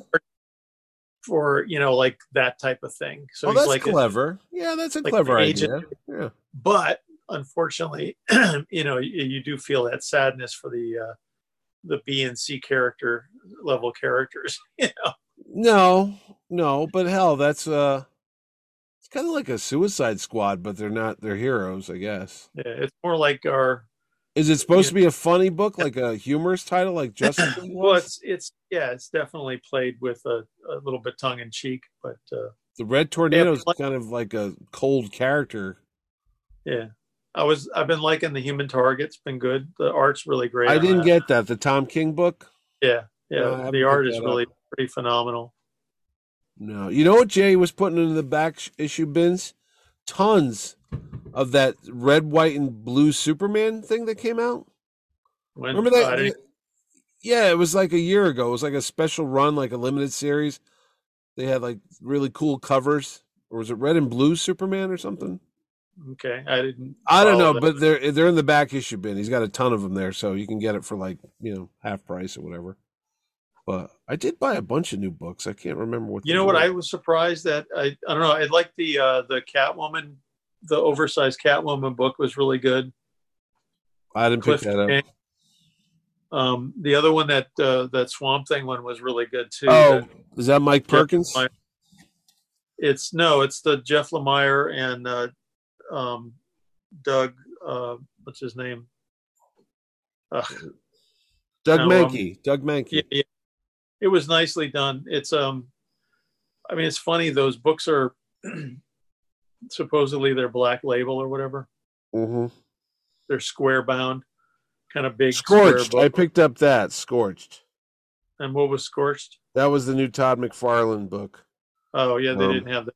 I was They didn't have that? Really? I didn't see I'm looking now what came in. I'm trying to figure out what everything. Batman, Robin and Batman came in. I didn't pick that up. Um, Daredevil, Woman of Fear, I picked that up. That's the Elektra one. Yeah, Bloodstone. Uh, I didn't get King Conan. I didn't get uh, Marvel's Wastelanders, Black Widow. I picked that up. They only had one on the shelf. uh, Uh, you know, son of a son of a bitch. I'm I'm mad right now. What else? no, I out? picked I picked this up. I well, the thing, Yeah, th- number three. I picked it up, but Fantastic Four. I hope I got that in my stack upstairs.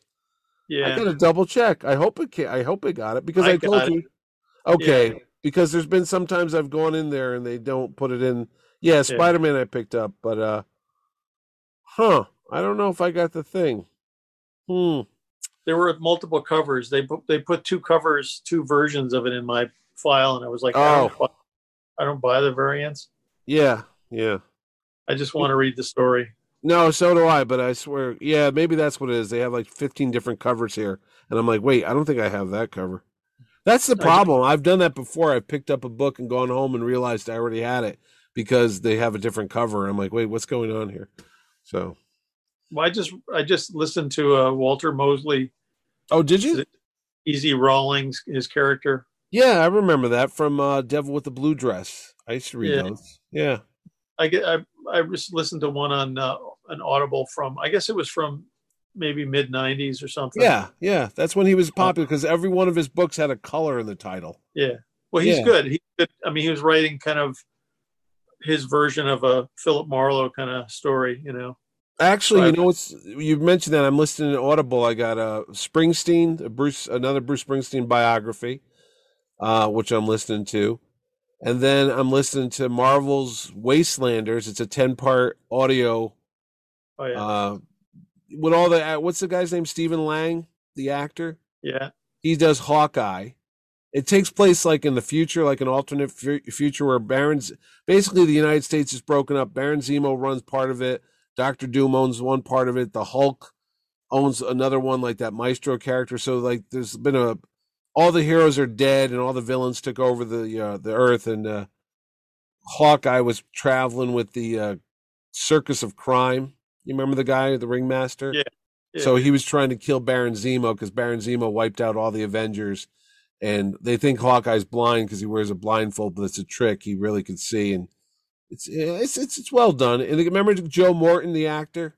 yeah. Joe Morton. They got good names. Joe Morton plays the ringmaster, and But he's uh, Cyborg's dad in Justice League. there you go. I remember him from being in Blues Brothers 2000, which no one talks about, and they shouldn't because it's a horrible movie. But uh, and he was the brother from another planet. If you really want to Yeah. go back, John Yeah, yeah. Sayles. Real, that's our far reach. But uh, yeah, he's on it, and like I said, Stephen Lang, and they've got uh, Kate Bishop, and she's got a daughter. And now, th- listen Right. to this. Listen to this. This week they just did a new one. It's coming out, ten part uh, audio drama that's free on a podcast thing. Download it on Apple. Susan Sarandon as the Black Widow in an alternate future called Marvel's Wastelanders Black Widow, and she plays the Black Widow. Interesting. Isn't it? Because I, you know what, I could actually picture, and it's supposed to be an older Black Widow, like in her sixties. But who's writing these things? Uh, this one was written by the guy that wrote one of the uh, the Daredevil um, Netflix series. Oh, really? Not Okay. not Christos Gage, but another guy, Steve something. I can't think of it right now, but uh, he's the author of it. So it's pretty good.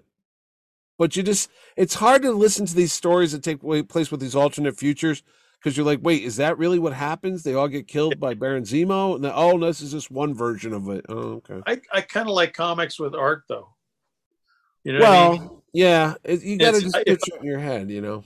If I'm going to listen to an audio book, I'd rather listen to a book book.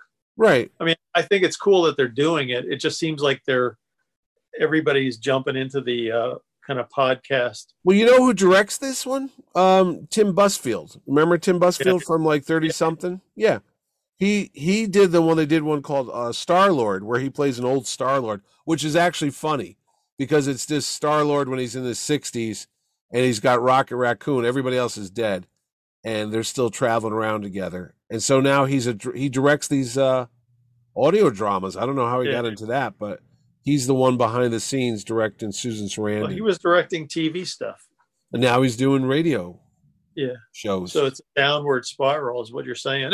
hey, Tim Busfield's still working, buddy. That's all I know. He's one of the Revenge of the Nerds. He's got his revenge.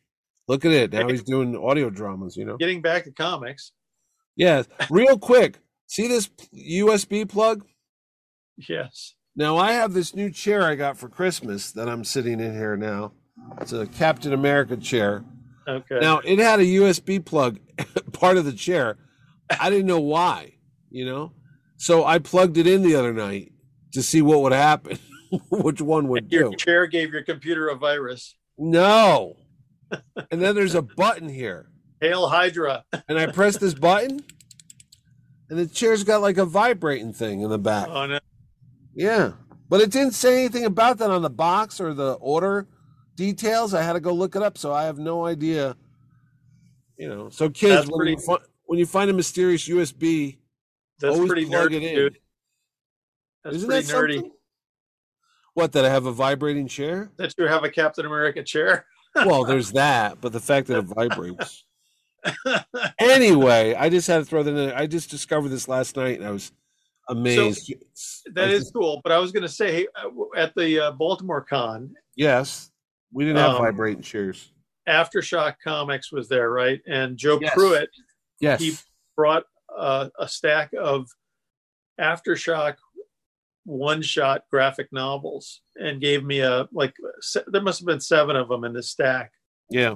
which I finally got around to reading, and it was they're very interesting, and they're the same format as that Catwoman and um, you know the oversized Yeah. DC The Black, black Label. label books. Yeah.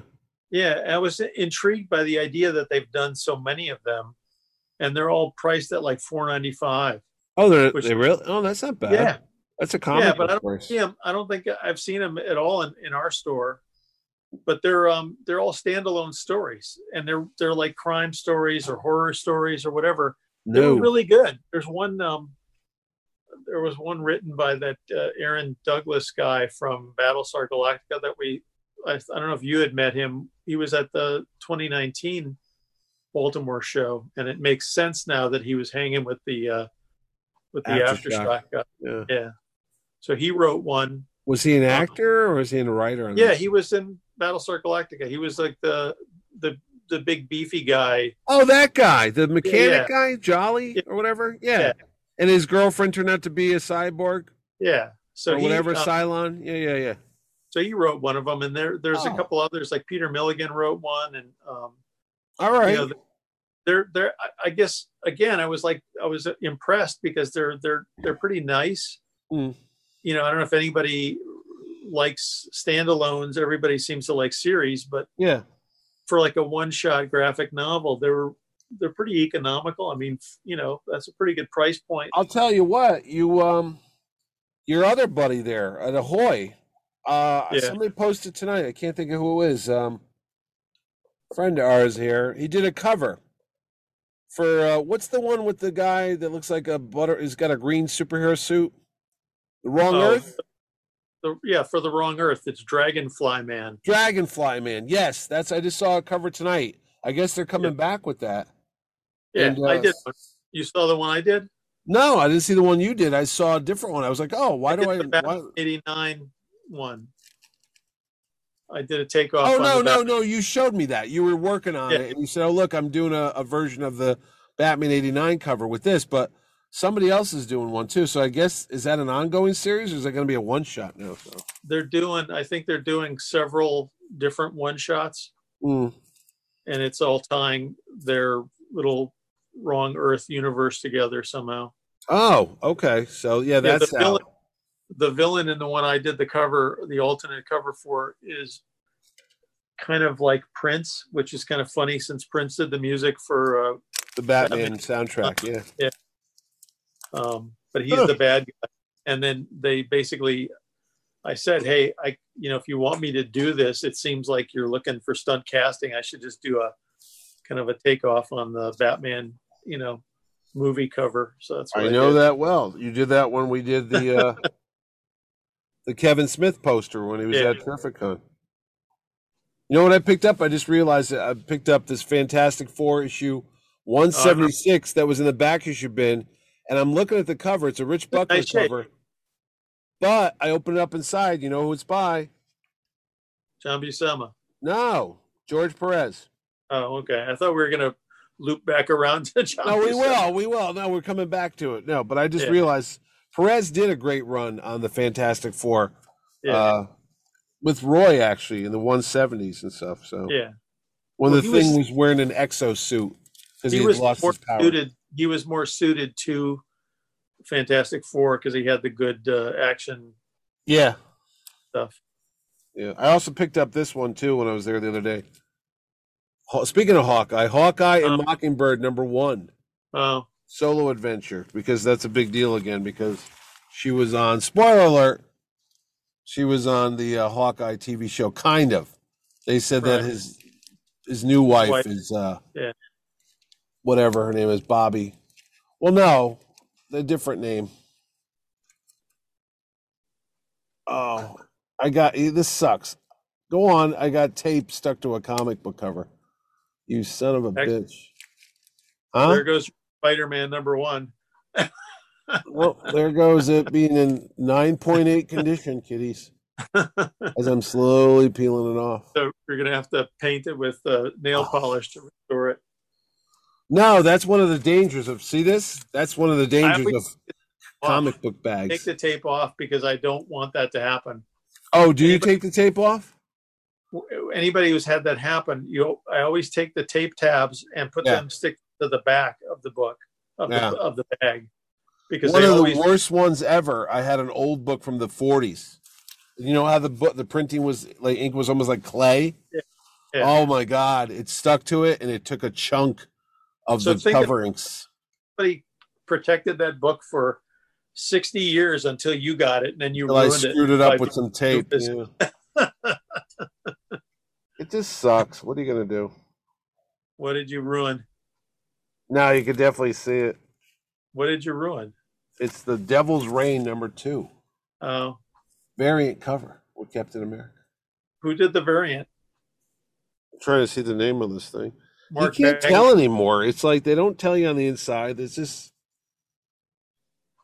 I'm gonna say it's not Bagley. It's you know it's Ron. It's got to be Ron Lim. Okay. It's got to look to it, but it would be nice if they actually put his name on the damn thing. But whatever. Uh, variant covers done by oh John Romita Jr., Klaus Janson, Peter Staggerwald, Mark Okay. Bagley. Oh, this is probably Bagley. Yeah, that's Bagley. Yeah. I just thought that the Captain America head looked like Bagley. It is Bagley. That's a Bagley face. Yeah. Oh well, it's not in mint condition anymore. So You've ruined it on purpose. I've ruined it. So yeah, that's it. And I also picked that up. See, look, Invaders number one. you You, know who have that is? Did you not have that? I, I don't think that's a Scho- Schoenberg. Yeah. He did that. It's got to be one of the last Alex- things he did. Right? Alex Schomburg, right? Alex Schomburg. yeah. Yep. So yes, I picked those up. You know what's so sad? This is my books from like, uh, what two three weeks ago. I didn't read them yet. They were sitting down here. I got them everywhere around this house. You have to put them in a bathroom. Captive audience. I swear. I swear. So what else were you reading? Wait, you Um, never got this, did you? They were sold out of this, right?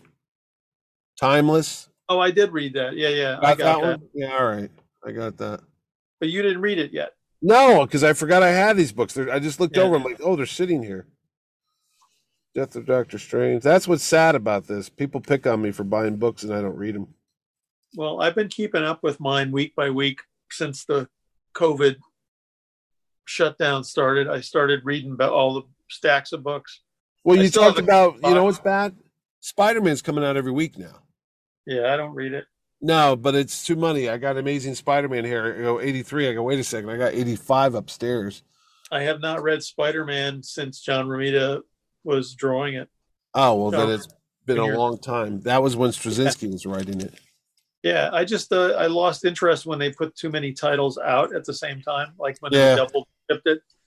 I was not Yeah. just it. It basically tries your patience. Like I couldn't keep up with it. No, I I haven't- hear you. Avengers in years either, and I really like the Avengers, but I haven't bought it because it felt like they killed that by having four Avengers books at one point when Bendis was doing it. Well, this week, the Savage Avengers finally ended. That's the one that had Conan the Barbarian in it, which Yeah. was a, a stunt cast thing. That was kind of fun to, at first, but I'm like, how long are you going to go with this thing? You know? Well, do you read? Have you been reading Berserker, the Keanu Reeves? Uh, Ah, yeah, Ron Garney. I think I have to, or Ron's going to beat the shit out of me. So, yeah. that's, been, that's been interesting. I mean, I, I- I think I've I- I've been reading a lot of stuff from I think the less less DC stuff, a lot of Marvel still, but a lot of uh, other publisher stuff. I haven't know? really got a lot of DC books, to be honest with you. I picked up that one Batman book the other day, and that's been it for a while. I've been reading the Joker. I think Yeah, I didn't get that. the uh. story's been good.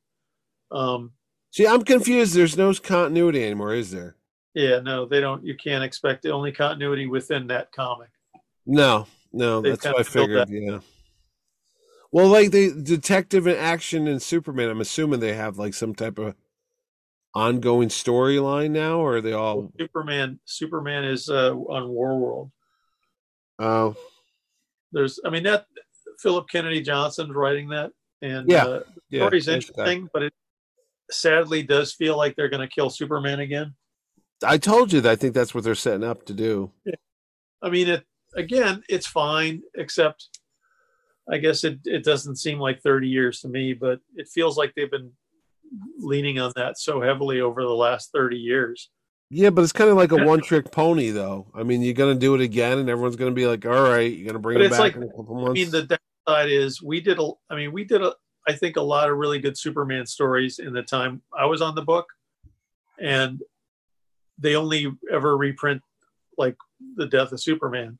you know, I think they just reprinted it again, if I'm not mistaken. Or is that a newer one? It's an all black cover. The hard copy, the big omnibus. Is that a new one?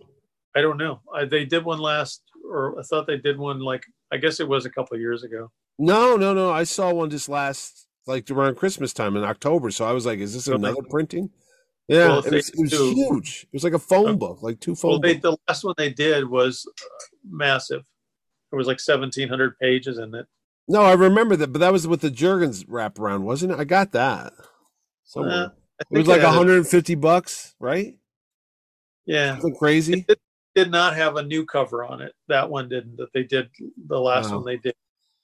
They reprinted it in like you know maybe ten years ago with the cover that Dan and I did, where the Doomsday Shadow is falling across like a prone Superman, which I thought Yeah. was really. And then they did one where it was like a more of a triptych kind of with Superman and the Return of Superman guys and. um, Wow.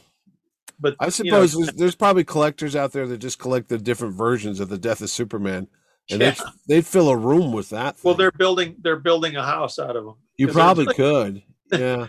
heavy and they're big. no, I bet you ten bucks that's going to happen again this year. We'll see. We'll see. But no, What I don't you- know. So that John what are you doing to celebrate the death of Superman? Yeah, right. I'm gonna break out all those black uh, copies. I might rip them open, take the armband out, wear it again. it had a newspaper headline in it from the Daily Planet. It had an arm the- black armband, and Yeah. was there a trading card in there too? That was. so. Uh, it might have actually it might have had the de- the. I can't remember. I know there was an armband. There was a pin. No, it was a pin. Oh, it was a pin. Rest in peace. Maybe uh, I got. I and- don't, they've got some on the wall over a Cave. We should grab one and rip it open, see what's inside. Well, I, I have the stuff on my. Uh, I tagged it up on the wall here. Oh, I don't remember the pin. There was a little rest in peace pin, I I R.I.P. ever saw that. No. little black pin, and then it had the uh, the obituary was a single sheet with Lois, a Yeah. picture of Lois Lane and Clark Kent. The other book had the Return of you know Adventures 500 had a trading card with the I Yeah, think it had uh, the different characters, the super. I remember the trading card one. So Yeah, I don't know, thirty years. That scares me. Hmm. Well, if, you know, when you start seeing that, thinking about, I was thinking my, in uh, what is it? We're in January, so in March of 1987, I moved to Connecticut. Mm-hmm. That's 35 years, Yep. So that's kind of scary too. They've got these new apps I see. Uh, like if they cut you in half, you just scan you, and it tells you by counting the rings how old you are. I saw it, and I'm like, I don't know what in God's name somebody would need that app for, but sure, you could do it now. Oh, They I thought you were somebody- joking. They showed no, they showed somebody like walking in the woods, and they come across like a tree stump, and they Oh, held oh. their phone, their camera up to it, and it read it, and it said this was thirty something. years. I go, well, it's not anymore. It's dead. Fuck, what's the point of that? You know, well, this tree was fifty years old. No, not it's not fifty years anything anymore. So. Like yesterday was Clarence Clemons' 80th birthday. Well, not really. He's dead. Right. So Anyway, kind of morbid, kind of getting down on that. But I was listening to this like today would have been the big man's 80th birthday. I go, yep. Yeah, I mean, there's not much you can do once you're dead. I know. I was like, well, you know, I bet there's people. This today would have been George Washington's 382nd birthday. Well, yeah, I guess it would. I don't think he would have lived that long, but sure, I guess we could say that. I mean, like at least like someone like Richard Nixon, you got to figure he's probably still roasting in hell somewhere. so you know, keeping it warm. no, I don't know, Jer. I, what, how do you want to? I guess we got to wrap this up because I know these kiddies have been listening to us for an hour and forty something minutes. It's not the same without the back chatter of people in the restaurant and the bar and beer bottles clanging. Should have got movie. some empty bottles. You know, I do have a bottle of liquor down here.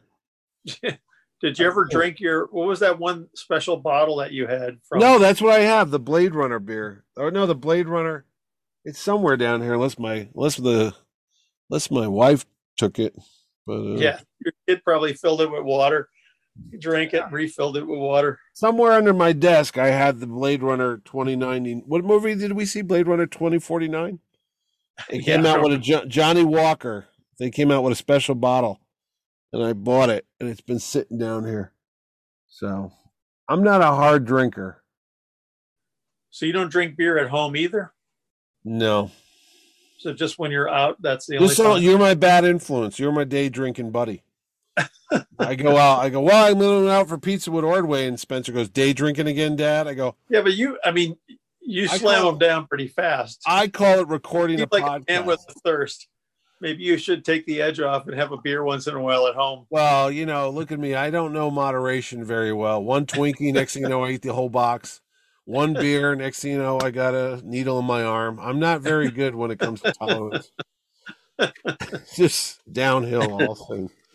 No, that's a terrible thing. And we are not uh, recommending people become addicted to any substance out there. If you're listening to this, go get help. And if you are listening to this in t- nearly two hours, for God's sakes, go get help.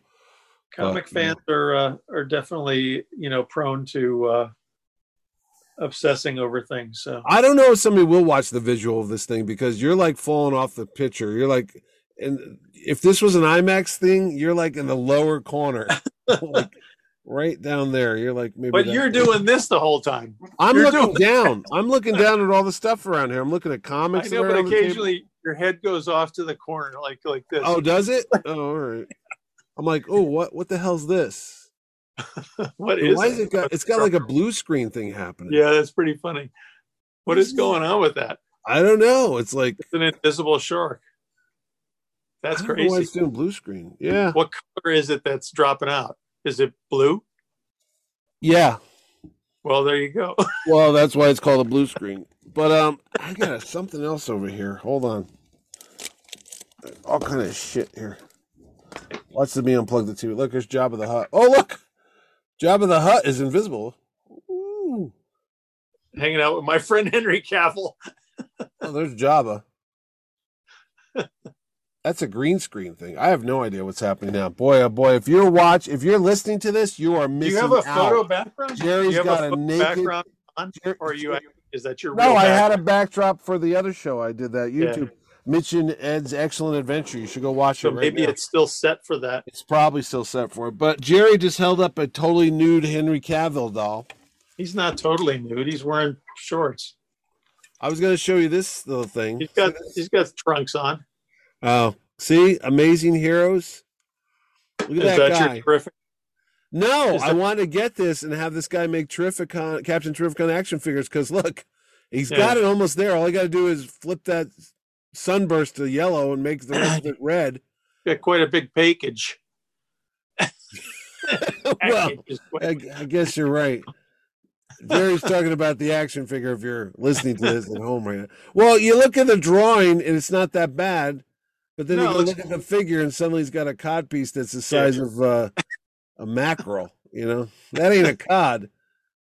That's, that's for a, today's comics where people are always getting kicked in the crotch. Yeah. Well, this guy's gone and made all these um what do you call it? Copyright free heroes or something? Is that what it yeah. is? yeah, he's got a bunch down there. Well, he's got things like the blue flame, the claw, Lash, Lightning, Atoman, Vulcan. Well, the one you're holding is Atoman. That's Yeah. the that was the Jerry Robinson creation. well, then there's the Black Fury, yeah. and then the the Black Cobra. So they were all like 40s characters. Well, here's the best one. This could have been Captain Terrificon. That's Captain Captain Tootsie. Oh yeah, yeah. you see from the- It's a guy. It's not Dustin Hoffman. It was from ad. yeah, no, it was uh, ads, the Tootsie Roll ads. I think Oh, that was the guy. in the I think it was in the old Fawcett comics. I Well, think. he look. You know what? I'm just gonna say, no offense to. Uh, was it Herb Trimpe that came up with the costume? That looks like uh, Doc Samson's costume. right. Well, that was probably Roy doing that. Yeah, yeah. Roy was always yeah. Instead of base, all it is is base, it's the same color scheme, except Yeah, but look in- at Adam Man. Look at the front of a character you have. They Yeah. they ripped the character off for Firestorm. Atoman, the guy that's on the front of your No, I'm toy, looking right at it right here. Yeah, there's the cover. It's, Basically, uh, 19 Firestorm. February 1946. Yeah, Fire, well, not Firestorm. You mean uh, Firebrand? the original Firebird? Firestorm. No, the original Firestorm, the one that Conway and uh, Al Milgrom did. Oh, you think so? Yeah, they did. They they they just adapted the. uh He's got the same coloring, the yeah, he same. does. Oh, you're right. If you get rid of the cape, yeah, you know what? You're right. I could see that now. And put fire in his hair. Yeah. Yeah. Same thing.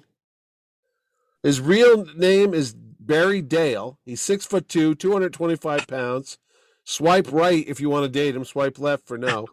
um, he, while working at a nuclear scientist, as a nuclear scientist, Atomic Institute, whatever, uh, Barry Dale absorbs the power of the atom. Wait a minute, I've heard that before.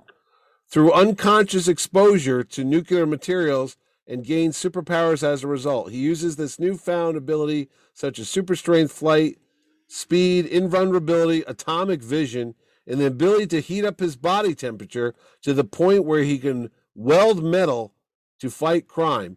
What the hell's welding metal fighting crime have to do anything? Well, if you want to build a cage around the bad guys, you could weld, Yeah. you know, individual pieces. I suppose so. Transported to a strange world by a mysterious villain from beyond the stars, Earth's mightiest amazing heroes fight their fiercest enemies in a hidden battle to save the universe from annihilation. I guess this was a comic book? Amazing Heroes? I don't know. the the characters from the like I said, he was from. I think he was a one shot, but he could have been in more than one. But he was uh, Jerry Robinson and Martin Yeah. Meskin did probably around the time that they did the Black Terror. Well, you'd think they would have listed the original character creators, but they probably don't because of copyright reasons, right? They don't Because it says these they are all considered. No, it said these characters are all considered public domain. yeah, but I'm saying they should they could still credit the the creators Yeah, no, I hear. with that. You know, The blue flame is basically right? the blue flame is basically the original Human Torch. He's Yeah, blue with those little lines across his body. That's yeah it's but the the original exact Human thing. Torch was 1939. I don't know how he does he predate him. I don't know. It says the blazing hero, blue flame. Anyway, these are available right now, kids. They're from uh, Retroverse, and they're put together by a company called Fresh Monkey Fiction. So I wish I could get a hold of them. Very funky. I don't know who would buy a Captain Terrificon action figure, but I would. Well, you could sell them at your at your show. I could sell them at my show. show as a keepsake. I could. I have beer glasses this year, Pilsner How much glasses. Just do a bobblehead. I did. I paint. I did a custom bobblehead a couple years ago. I sold those for- thirty bucks. They were sold out in minutes, so I should do that You again. give me one. What the? No, I bought um the Conan O'Brien. Uh, I don't have it anymore. The Conan O'Brien superhero. Uh, and all I did was paint his hair from orange to black, and he had sunglasses on it, and I just had to change the suit from red and blue to yellow. you did it, or you paid somebody? To No, I no, I did it. I did it. I have a lot of free time on my hands, so I don't have one anymore. I used to have one. here. That's too funny. No. Oh, look what I got for Christmas. These, those Marx figures. Well, you can't see it because the green screen. it's like you're being censored. Again, this Hey, is wait, the fun with the green screen, stop. kids. Wait, wait. I hold it up, and I want to see what because behind it, I'm seeing a background. It's oh, it's the Roy Scheider. That's what it, it's from. That's, funny. Look, that's too funny. Dun, dun, dun, dun, dun, dun, dun, dun, There it is. So yeah. So I don't know why shirt. that's. I don't know why that's still doing it because I don't have it on green screen. But yes, I got those Marx figures. Uh, that they can't these PVC figures from 1960 right. something. Well, can you see mine? Yours are painted. These aren't painted. These are just solid. Mine are up there on top. Yeah, Can you see Jerry 'em? has his painted, but I only have five. I think they made what seven or eight of them. I painted mine with uh, model paints. I've got Spider Man, Captain America, Thor, Hulk, and Daredevil. I So I don't. I'm missing Captain Iron America. Man. I think. Iron Man, Daredevil, Hulk, Yeah. Spider Man, Oh, so they only made six. and Thor. I got Thor. You don't have Spider Man? I do have. I just showed you Spider Man, that green Okay. invisible thing. So Spider Man, Hulk, Daredevil. Thor, Did you say Daredevil? Daredevil, Yeah. Iron Man, Captain America. Yeah. All right. So I'm missing Iron Man, but these are only solid color. Yeah. And Well, mine was it- solid colors too. I painted. Oh, you painted it to look like that? Well, they came. Mine are, were gray. Yeah, these were green, and I tell you, as a kid, I'd go with my grandma to uh, Kresge's, which is now Kmart. SS Kresge's, and these used to be in a barrel, like a garbage Yeah. can. I think they were two for a dollar, maybe, or Yeah. maybe three for a dollar. But they also had Disneyland characters. I remember they had Mickey Mouse and Goofy and Donald Duck, and they were these hard plastic. I don't know what you want to call them, just figures, I guess. So, They're just molded, extruded plastic figures. but these were out in the '60s, right? Like, because you had them when you were a kid, or the I how old were you when you got yours? Like 12? I think I got these through Marvel Mail Mania. order? Marvel Mania. Oh, okay. So it would have been like 71, Yeah. 1970 or 71. Yeah, and I was I saw him in New Haven and like yeah, with my grandma. So when I was like five or six, so that'd be seventy two. Yeah, that's well, about they right. did. They the next wave of them. They used them. They used the sculpts and they just put them in. Uh, what's Look. that? That's Jabberjaw. He was a shark that Oh. talked like Curly Howard. It's nothing to do with Jaws, but that's about it. he was in the a thing called Hanna Barbera. Hey, how you doing? it never made sense why he was talking like Curly, but he did. I had Tennessee tuxedo. Oh, that was Don Adams. Yeah. And who was the other guy? Chuck McCann? Was he Chumley? Yep, Chumley. Yep, it was the uh, walrus and the. Yeah, Penguin. yeah, the Penguin. And then they would go see Mr. Weatherby, right? Wasn't I that the guy? remember. I don't even remember anymore. They would go see some guy I thought with a closet and he had like a, a board and he'd like draw stuff for him, like, oh, let me explain to you, Tennessee. Not Mr. Peabody and Sherman. No, that's who I'm thinking of, I guess. Yeah, the kid with the dog. And the dog was Yeah. the smart one and the kid was stupid. Yeah, yeah. Yeah, yeah, yeah, yeah. Yeah. Well, you know what's fun, kiddies? This entertainment value is going to go even better at nine o'clock tomorrow morning when I'm on another show. You understand? You got to remember, I've been up since five thirty this morning. I did the radio show. I did top ten Batman gadgets, and then I tried to go back to sleep, and then I got up again at seven, and then I said, "Screw it, I'm up for the day." And now I'm talking to you, and I'm going to go to bed. I'm going to get up and do this nine o'clock show. And I think that's it for tomorrow. Oh, I was supposed to be on Pina Comics. Oh, and I could talk about this. Last week, Oh. this no, no, no, no. This is going to make sense. And if let me, this is like a two-hour show. This is our big summer. It's not summer, is it? This is our winter supersized It's spectacular. really cold out. It's cold out. It's only six. Let me just tell you how cold it is outside. Looking at the, The, phone. wind is howling. It is howling. It is now 15 degrees out. What with the wind chill factor, it feels like minus two. Can you see that, kiddies? Minus Two. right A couple now. miles, a little, a couple miles uh, from you, Yeah, it's probably around ten. minus Like the ten. other, the other morning, it was about two below Yeah, when I got up. That was whatever day. I think it was Tuesday. Uh huh. Monday or Tuesday. Sorry, kiddies. I yawned. Yes. It was below zero. It was very cold, and I went It out and very ran. cold. I put on long underwear. I put on an extra sweater, Long John. and then I went out, and I was like, "Yeah, I think I probably shouldn't run." oh God, tomorrow, to, Saturday. Well, today, Saturday, it's only going to be a high of 17 degrees out. Yeah. Hey, Well, that's the what the winds are for. Keep the brass monkeys in, kiddies. It was slightly warmer today, so the winds are dr- taking the temperatures back down. The winds of war. Now, listen how I'm going to tie all that in. The winds of war in Bridgeport. Dan Curtis, the producer. The reason why I'm mentioning this 50 Kolchak. years ago, this Tuesday that just passed, the 11th, I think it was, the Night Stalker with Darren Yep. Premiered on the ABC Movie of the Week, starring Darren McGavin, uh, Barry. So I just realized my shark's missing one of its fins. This is the shit that happens. But anyway, um, Barry, uh, not Barry Diller, Barry something. He played the vampire. I can't think of his name right now. It's not the guy from The Office. But he was a stunt man. It's it's not Rainn Wilson. He was a stunt man. He was the guy that played uh, Yana Scorsese, Scors, Right. Scorsese, Scorsese. Scorsese. And the reason why we bring that up is because there's a Kickstarter. Now, Yeah. last Friday, I was co hosting another show, which will be on Sunday night, called Pint of Comics. And we had the fellow that's doing the um, Kickstarter on the show for Kolchak the Night Stalker 50th anniversary celebration. Yep. And he's talking to me about it. He works for Moonstone Comics, and they're putting together a bunch of Kolchak's original short stories, some printed ones. It's going to be a huge omnibus of all these Yeah. Kolchak stories. And I'm like, well, that's fantastic because I, I, I'm a big Kolchak fan. I got the thing. And then the guy says, well, this year on the Blu ray that just got released. And I said, hold the presses. What are you talking about?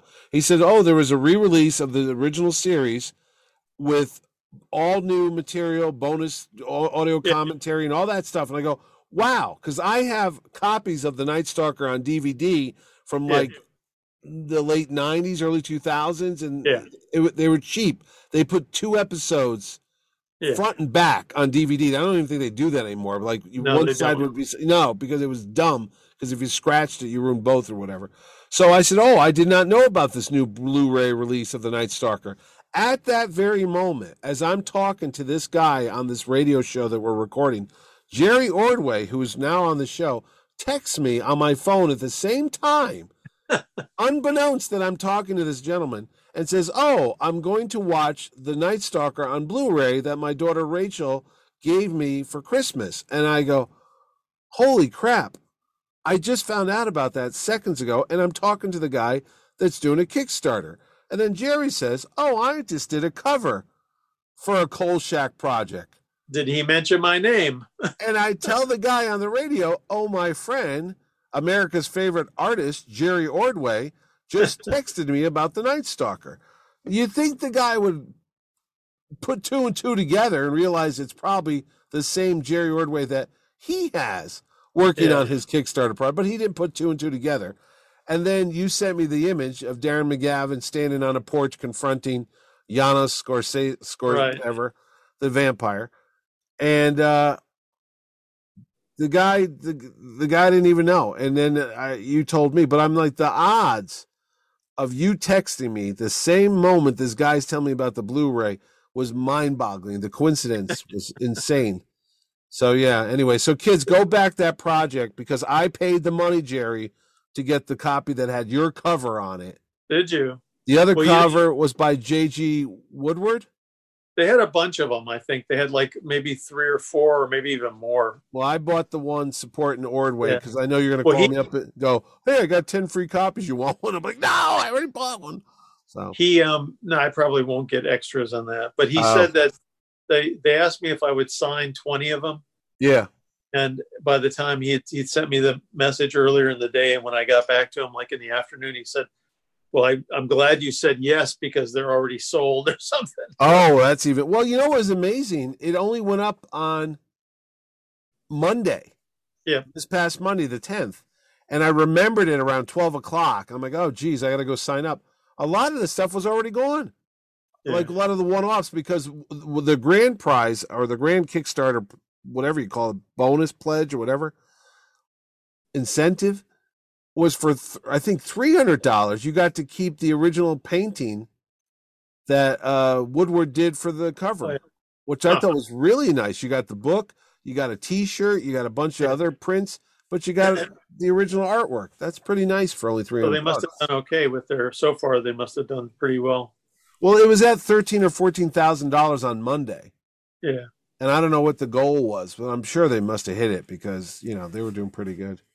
I hope they hit it because I want my Jerry Ordway cover come out. So kids, go to Kickstarter.com and type in the words I think the Night Stalker or Kolchak, K O L C H A K, and you could bid on uh or not bid. You don't bid on it. You uh You pledge and you pledge. get a book. You get a book. And you got t-shirts and prints and a bunch of other cool stuff for the Night Stalker. And they're also opening, if you're still listening to this, uh, they're taking fan submissions. They're going to do another uh, Kolchak thing where fans who have a pension or pension or Mrs. Pension for writing fiction, you could write a Kolchak the Night Stalker story. Huh. And they'll and they'll publish it, which I was like, really? You could do that? Well, they probably just make you write sign a voucher. Or Yeah, I was going to say you won't sue them in it. it becomes a big hit. Yeah. But anyway, that was cool. Did you watch Kolchak the Night Stalker when it first came on? I watched the. I remember watching the movies Yep. because they were a big, a big deal. They had a It huge. was the biggest too. TV movie of its time. Yeah, it had like a Super Bowl size audience. Yeah, it did. It was it, it literally did. It had like 30% of the country or more watched it when it premiered. That's a huge thing, you know. Well, it was. A, I remember an ABC thing. I think. It was. It was on ABC, Yeah. Movie of the Week. Yep. Um, Gavin series- Carol Lynley was in it too. I watched the. I think I watched the series, but I think I remember it being bounced around in time slot, like It did. It did. preempt stuff. Because we, yeah, I, I used to watch. It was on Friday nights, and then they moved it around a lot. And I remember watching it as a kid. The TV series. It only lasted twenty two episodes. Yeah, but I was amazed that it was 22 episodes. I was like, wow, that's actually a lot more than I thought. yeah, no, because you You can know? only remember about five or six really good ones, and then you're like, wait a minute. Well, I Oh, mean, yeah, he, the the setup is fun, even when the the villains are crappy. yeah. Setup is still fun because there's always some you know good humor. Well, McGavin was a very good actor, comedic, and then Simon Oakland, who played his uh, publisher, Yeah. uh, Tony Vincenzo, was really funny too. well, and the other would- thing is The writing David- was good. You know, David Chase was the story editor, and David Yeah. Chase wrote uh, several episodes, David Chase from The Sopranos. too. Yeah. which is kind of funny. He actually does an interview on the Blu-ray. And Talking Bob Gale, Bob Gale, I don't know, is he on that Blu-ray? He's the guy from Back to the Future. I Him only Zem- saw Zemeckis did an episode. the beginning thing had like a opening statement by uh, David Chase. You know, Oh, talking yeah. about how he got really pretty soon after graduating from film. Oh, I was going to say he had to be young, you know, like 74, 75, because they did the first movie that which was huge. Then they did a sequel he to didn't it. work with- on different people working on the series than did Yeah. the movies. yeah, no, no, because the, Curtis been associated with the series. well, here's the deal: Universal owns the rights to the TV series, Yeah, and the TV movies are owned by ABC. Which is Disney. which is Disney now. So that's craziness. So what it is, I, I, you can't get them all on one box set. You'll get the movies on one. no, I think the movies are on this Blu-ray set. are they all on one big set? Yeah, yeah. Oh, that'll be a first It's because they're two different companies. Yeah. Yeah. I didn't think they put them all on one disc or one No, they're box set. It's like the complete set. So Oh, all right. And they don't have that horrible reboot they did, did they? That sucked. no, I Oh, like there the was- one Uh, though because I remember not liking it, but then again, it only lasted Oh, seven. I'll give it to you. I have it. I bought it. It was like in a bargain bin for like five Oh, yeah. bucks. It's I only like the- eight episodes. Yeah, it was the guys who did the X Files. Frank um, Spanowitz. Yeah. But yeah, it's not that good. They try to make it like the X Files. They try to make it this big overarching story arc or Well, the guy was too. That guy was too pretty boy to be a Darren Stuart Townsend. Yeah, he was Yeah. too. He, it, it, the thing about Darren McGavin is he, he was like Columbo. He was Yeah, he was the average Joe. Yeah, He had all the character. You know, they needed somebody like that doing it rather than a a pretty you know. Hollywood leading man. Yeah. Well, he dated uh, Charlize Theron for like a long time. Not that you know, she was yeah, that, dating dogs, but no, he but he character wise, you need a guy who's like, you know, Yeah. You need a character actor for that part. You don't. Well, yeah. the- The other thing is, uh, he played uh, Dorian Gray in the League the of Extraordinary Extraordinary- Gentlemen. yeah. yeah. and he was supposed to be he's supposed to be uh, Aragorn on uh, Lord of the Rings, but Oh, he, really? he either quit or got fired, and they brought in Viggo Mortensen. Oh, that that was a better decision. Oh, you you'll wish you didn't fire me when I'm the star of the Night Stalker. Crickets, crickets. Anyway, the Night Stalker. That was one of my favorite shows. Uh, two TV movies. Na- Night Strangler was the second one with uh, Richard Anderson, aka Oscar Goldman, and then there was They a were both- third one that they were supposed to do, but they didn't do it. So, The two movies were both written by Richard Matheson. from Psycho fame and No, Twilight Zone. Twilight Zone. He didn't do Psycho. That was Robert Bloch. Robert Bloch. Oh, Richard Robert wrote a bunch of. He wrote the classic Twilight Zone, the William Shatner one. Oh, with the, uh, Nightmare twenty thousand feet. You know what I'm thinking of? And he Simon. wrote Legend. no, Simon Oakland Yeah. is in Psycho. He's the psychiatrist at the very Yeah. end of the movie that describes what Knight. happened to Norman Bates. Yeah. And Ted Knight is one of the uh, police guys at the end too. Is he really? He is, yeah. Oh, I did not know that. I did not know that. He's There one of the go. guys who brings, I guess, Norman Bates into the uh, cell or wherever he his padded cell. Now watch how I wrap this up. Now Ted Knight, as kids might know, was the voiceover of the Super Friends, which was an animated show on TV, and animation was one of the things that John Buscema got into. Right? No, I'm trying to bring it together. Um, trying to bring it all back. Uh, no, didn't they do a Fire and Ice movie? No, Remember that? was Frazetta. Frank Frazetta did it. Yeah, Nothing to do with John Buscema whatsoever. John, no, not John Buscema. No, Well, wait, no. Roy Thomas wrote Fire and Ice with Gerry Conway, and Roy Thomas was famous for writing Conan, which is where John Buscema made his fame. And there we go. One full, complete two hour and 16 Turn into minutes. Larry King. Yeah, um, this is the Larry King show. How are you? Thank you for joining us tonight. Vitamins guess- or. My guest is Jerry Ordway. Jerry, how did you start your uh, your your cookies? The uh, the the the archways. That's you, right? Hello, everybody. You might know my next guest, Jerry Ordway. He was on Law and Order for many years. He's got a very distinctive voice, and he was also in the Disney blockbuster Beauty and the Beast. and quite a song and dance man. Quite a song, and dance man. So, Jerry, tell us, do you miss the Broadway stage? I miss being alive. You heard it here first, folks. This is Larry King. Look at my Oh, suspenders. I've got nine wives. I don't know how that's possible. He's dead got- too. So I'm dead. I've got more money than Jesus himself. Not that Jesus had money, because he was a carpenter's son and he had no shoes. So I guess that's not a good thing.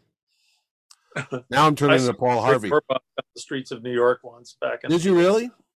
yeah back in the uh, late '80s when he was on Law and Order. He was. He was jogging. He was in his uh, jogging like his sweats, and uh, it was clearly recognizable. It's like when you see somebody and they see you, Oh, and they no. just kind of look like, "Please don't say my name." like they don't. I just want to run. you are back. I get that So all the time. A little nod, like you. you Yeah, no, no, I, yeah, I've, I've done that, especially around here. know We live in a. We live in it. We live in an area that has a lot of famous people, so you kind of see people and go, "Hey." I always think it's awkward if you if there's movie actors or actresses you've seen naked in movies, and then you meet them in real life, and you kind of go, "Well, I see what you look like naked. Would you like to see me naked?" Yeah. And that's why we're doing this video podcast tonight, kids, because after 210 episodes, you demanded it, and we're going to show you right now. Wait, wait, what's that I'm hearing? Oh, we're running out of time now. We're out of videotape. Wait, here I'm taking my shirt off right now. Hold on. So am I. Whoa. Whoa. Whoa. I watched Boba Fett this week. They had like a chase on mopeds. The Power Have Rangers. you liked it or not? You like the I. I, you know what? Look, I grew up watching the, the Ewok movies and the Hollywood, the Hollywood special or whatever the holiday special. So I don't care. I mean, it's better than like that it. I it's- like it. I don't think it's as exciting as the Mandalorian. No, no way. No, it but it's good. It just it's a slower build. It doesn't have the humor in that same way. well, he's not as good as. I don't know. Well, he's right. He's flat. He's kind of dry. Yes, it's kind of like the- he's Yul, not Yul Brynner esque, but uh, Right. Well, that's good. one of those guys. You know. Charles, Charles Bronson. Yeah, yeah. Charles Bronson would be good as like, you want to see me emote? You want, I You want don't. see me naked? I, uh, I only have one expression. This is it. Smile. Well, I he- am. He I can wear the helmet. It doesn't matter, right? It's got the same amount of Put the helmet on. I tell you, for a guy with a jetpack, he does a lot of walking. I'm like, holy Christ! That's true. They just keep walking into town. Oh, I gotta go talk to the mayor. Let's go walk over there. I'm like, don't you people have a car? You know? Don't you have a jetpack? Don't you have I mean, a jet? Yeah, why don't you just fly over there? It's like I don't here he comes. Walking down the street again. and then they keep flashing back and forth with the sand people, and you know, it's like a man called horse. I'm expecting him to be like strung out Yeah, between yeah. two banthas with ropes tied to his nipples and pulling him. That's the Richard Harris movie. Ring around the rosy. Yeah, I think the uh, the show's been it's still decent. it's, only just that- three episodes in. Maybe it'll get good. yeah, but Yeah. it's got a different tone. That's what I was getting at. Is that Yeah, the Mandalorian had Baby Yoda, who was comedy relief for the most part. The only com- comedic characters they have the guy that's the voice, uh, what we do in the shadows or whatever the hell it is. Yeah, yeah, right. As the robot, Matt Yeah. Berry. Yeah. That's about it. Look, Yeah. fat Captain America. He he came with what Oreo cookies. The Batman's getting Oreo cookies this week, but not um in America. Really? Yeah. He's getting, you know how they have like, or like every, you go to No. store that's like, there's the Oreo cookie aisle. They have like 50,000 flavors. Yeah. And, style, and Batman is getting his own to tie into the movie, The Batman, coming out in March, but not in the US though. that's weird. I don't know. I think they're gonna. I think people are pissed. They're like, "What the hell?" Is it open earlier in the uh in overseas?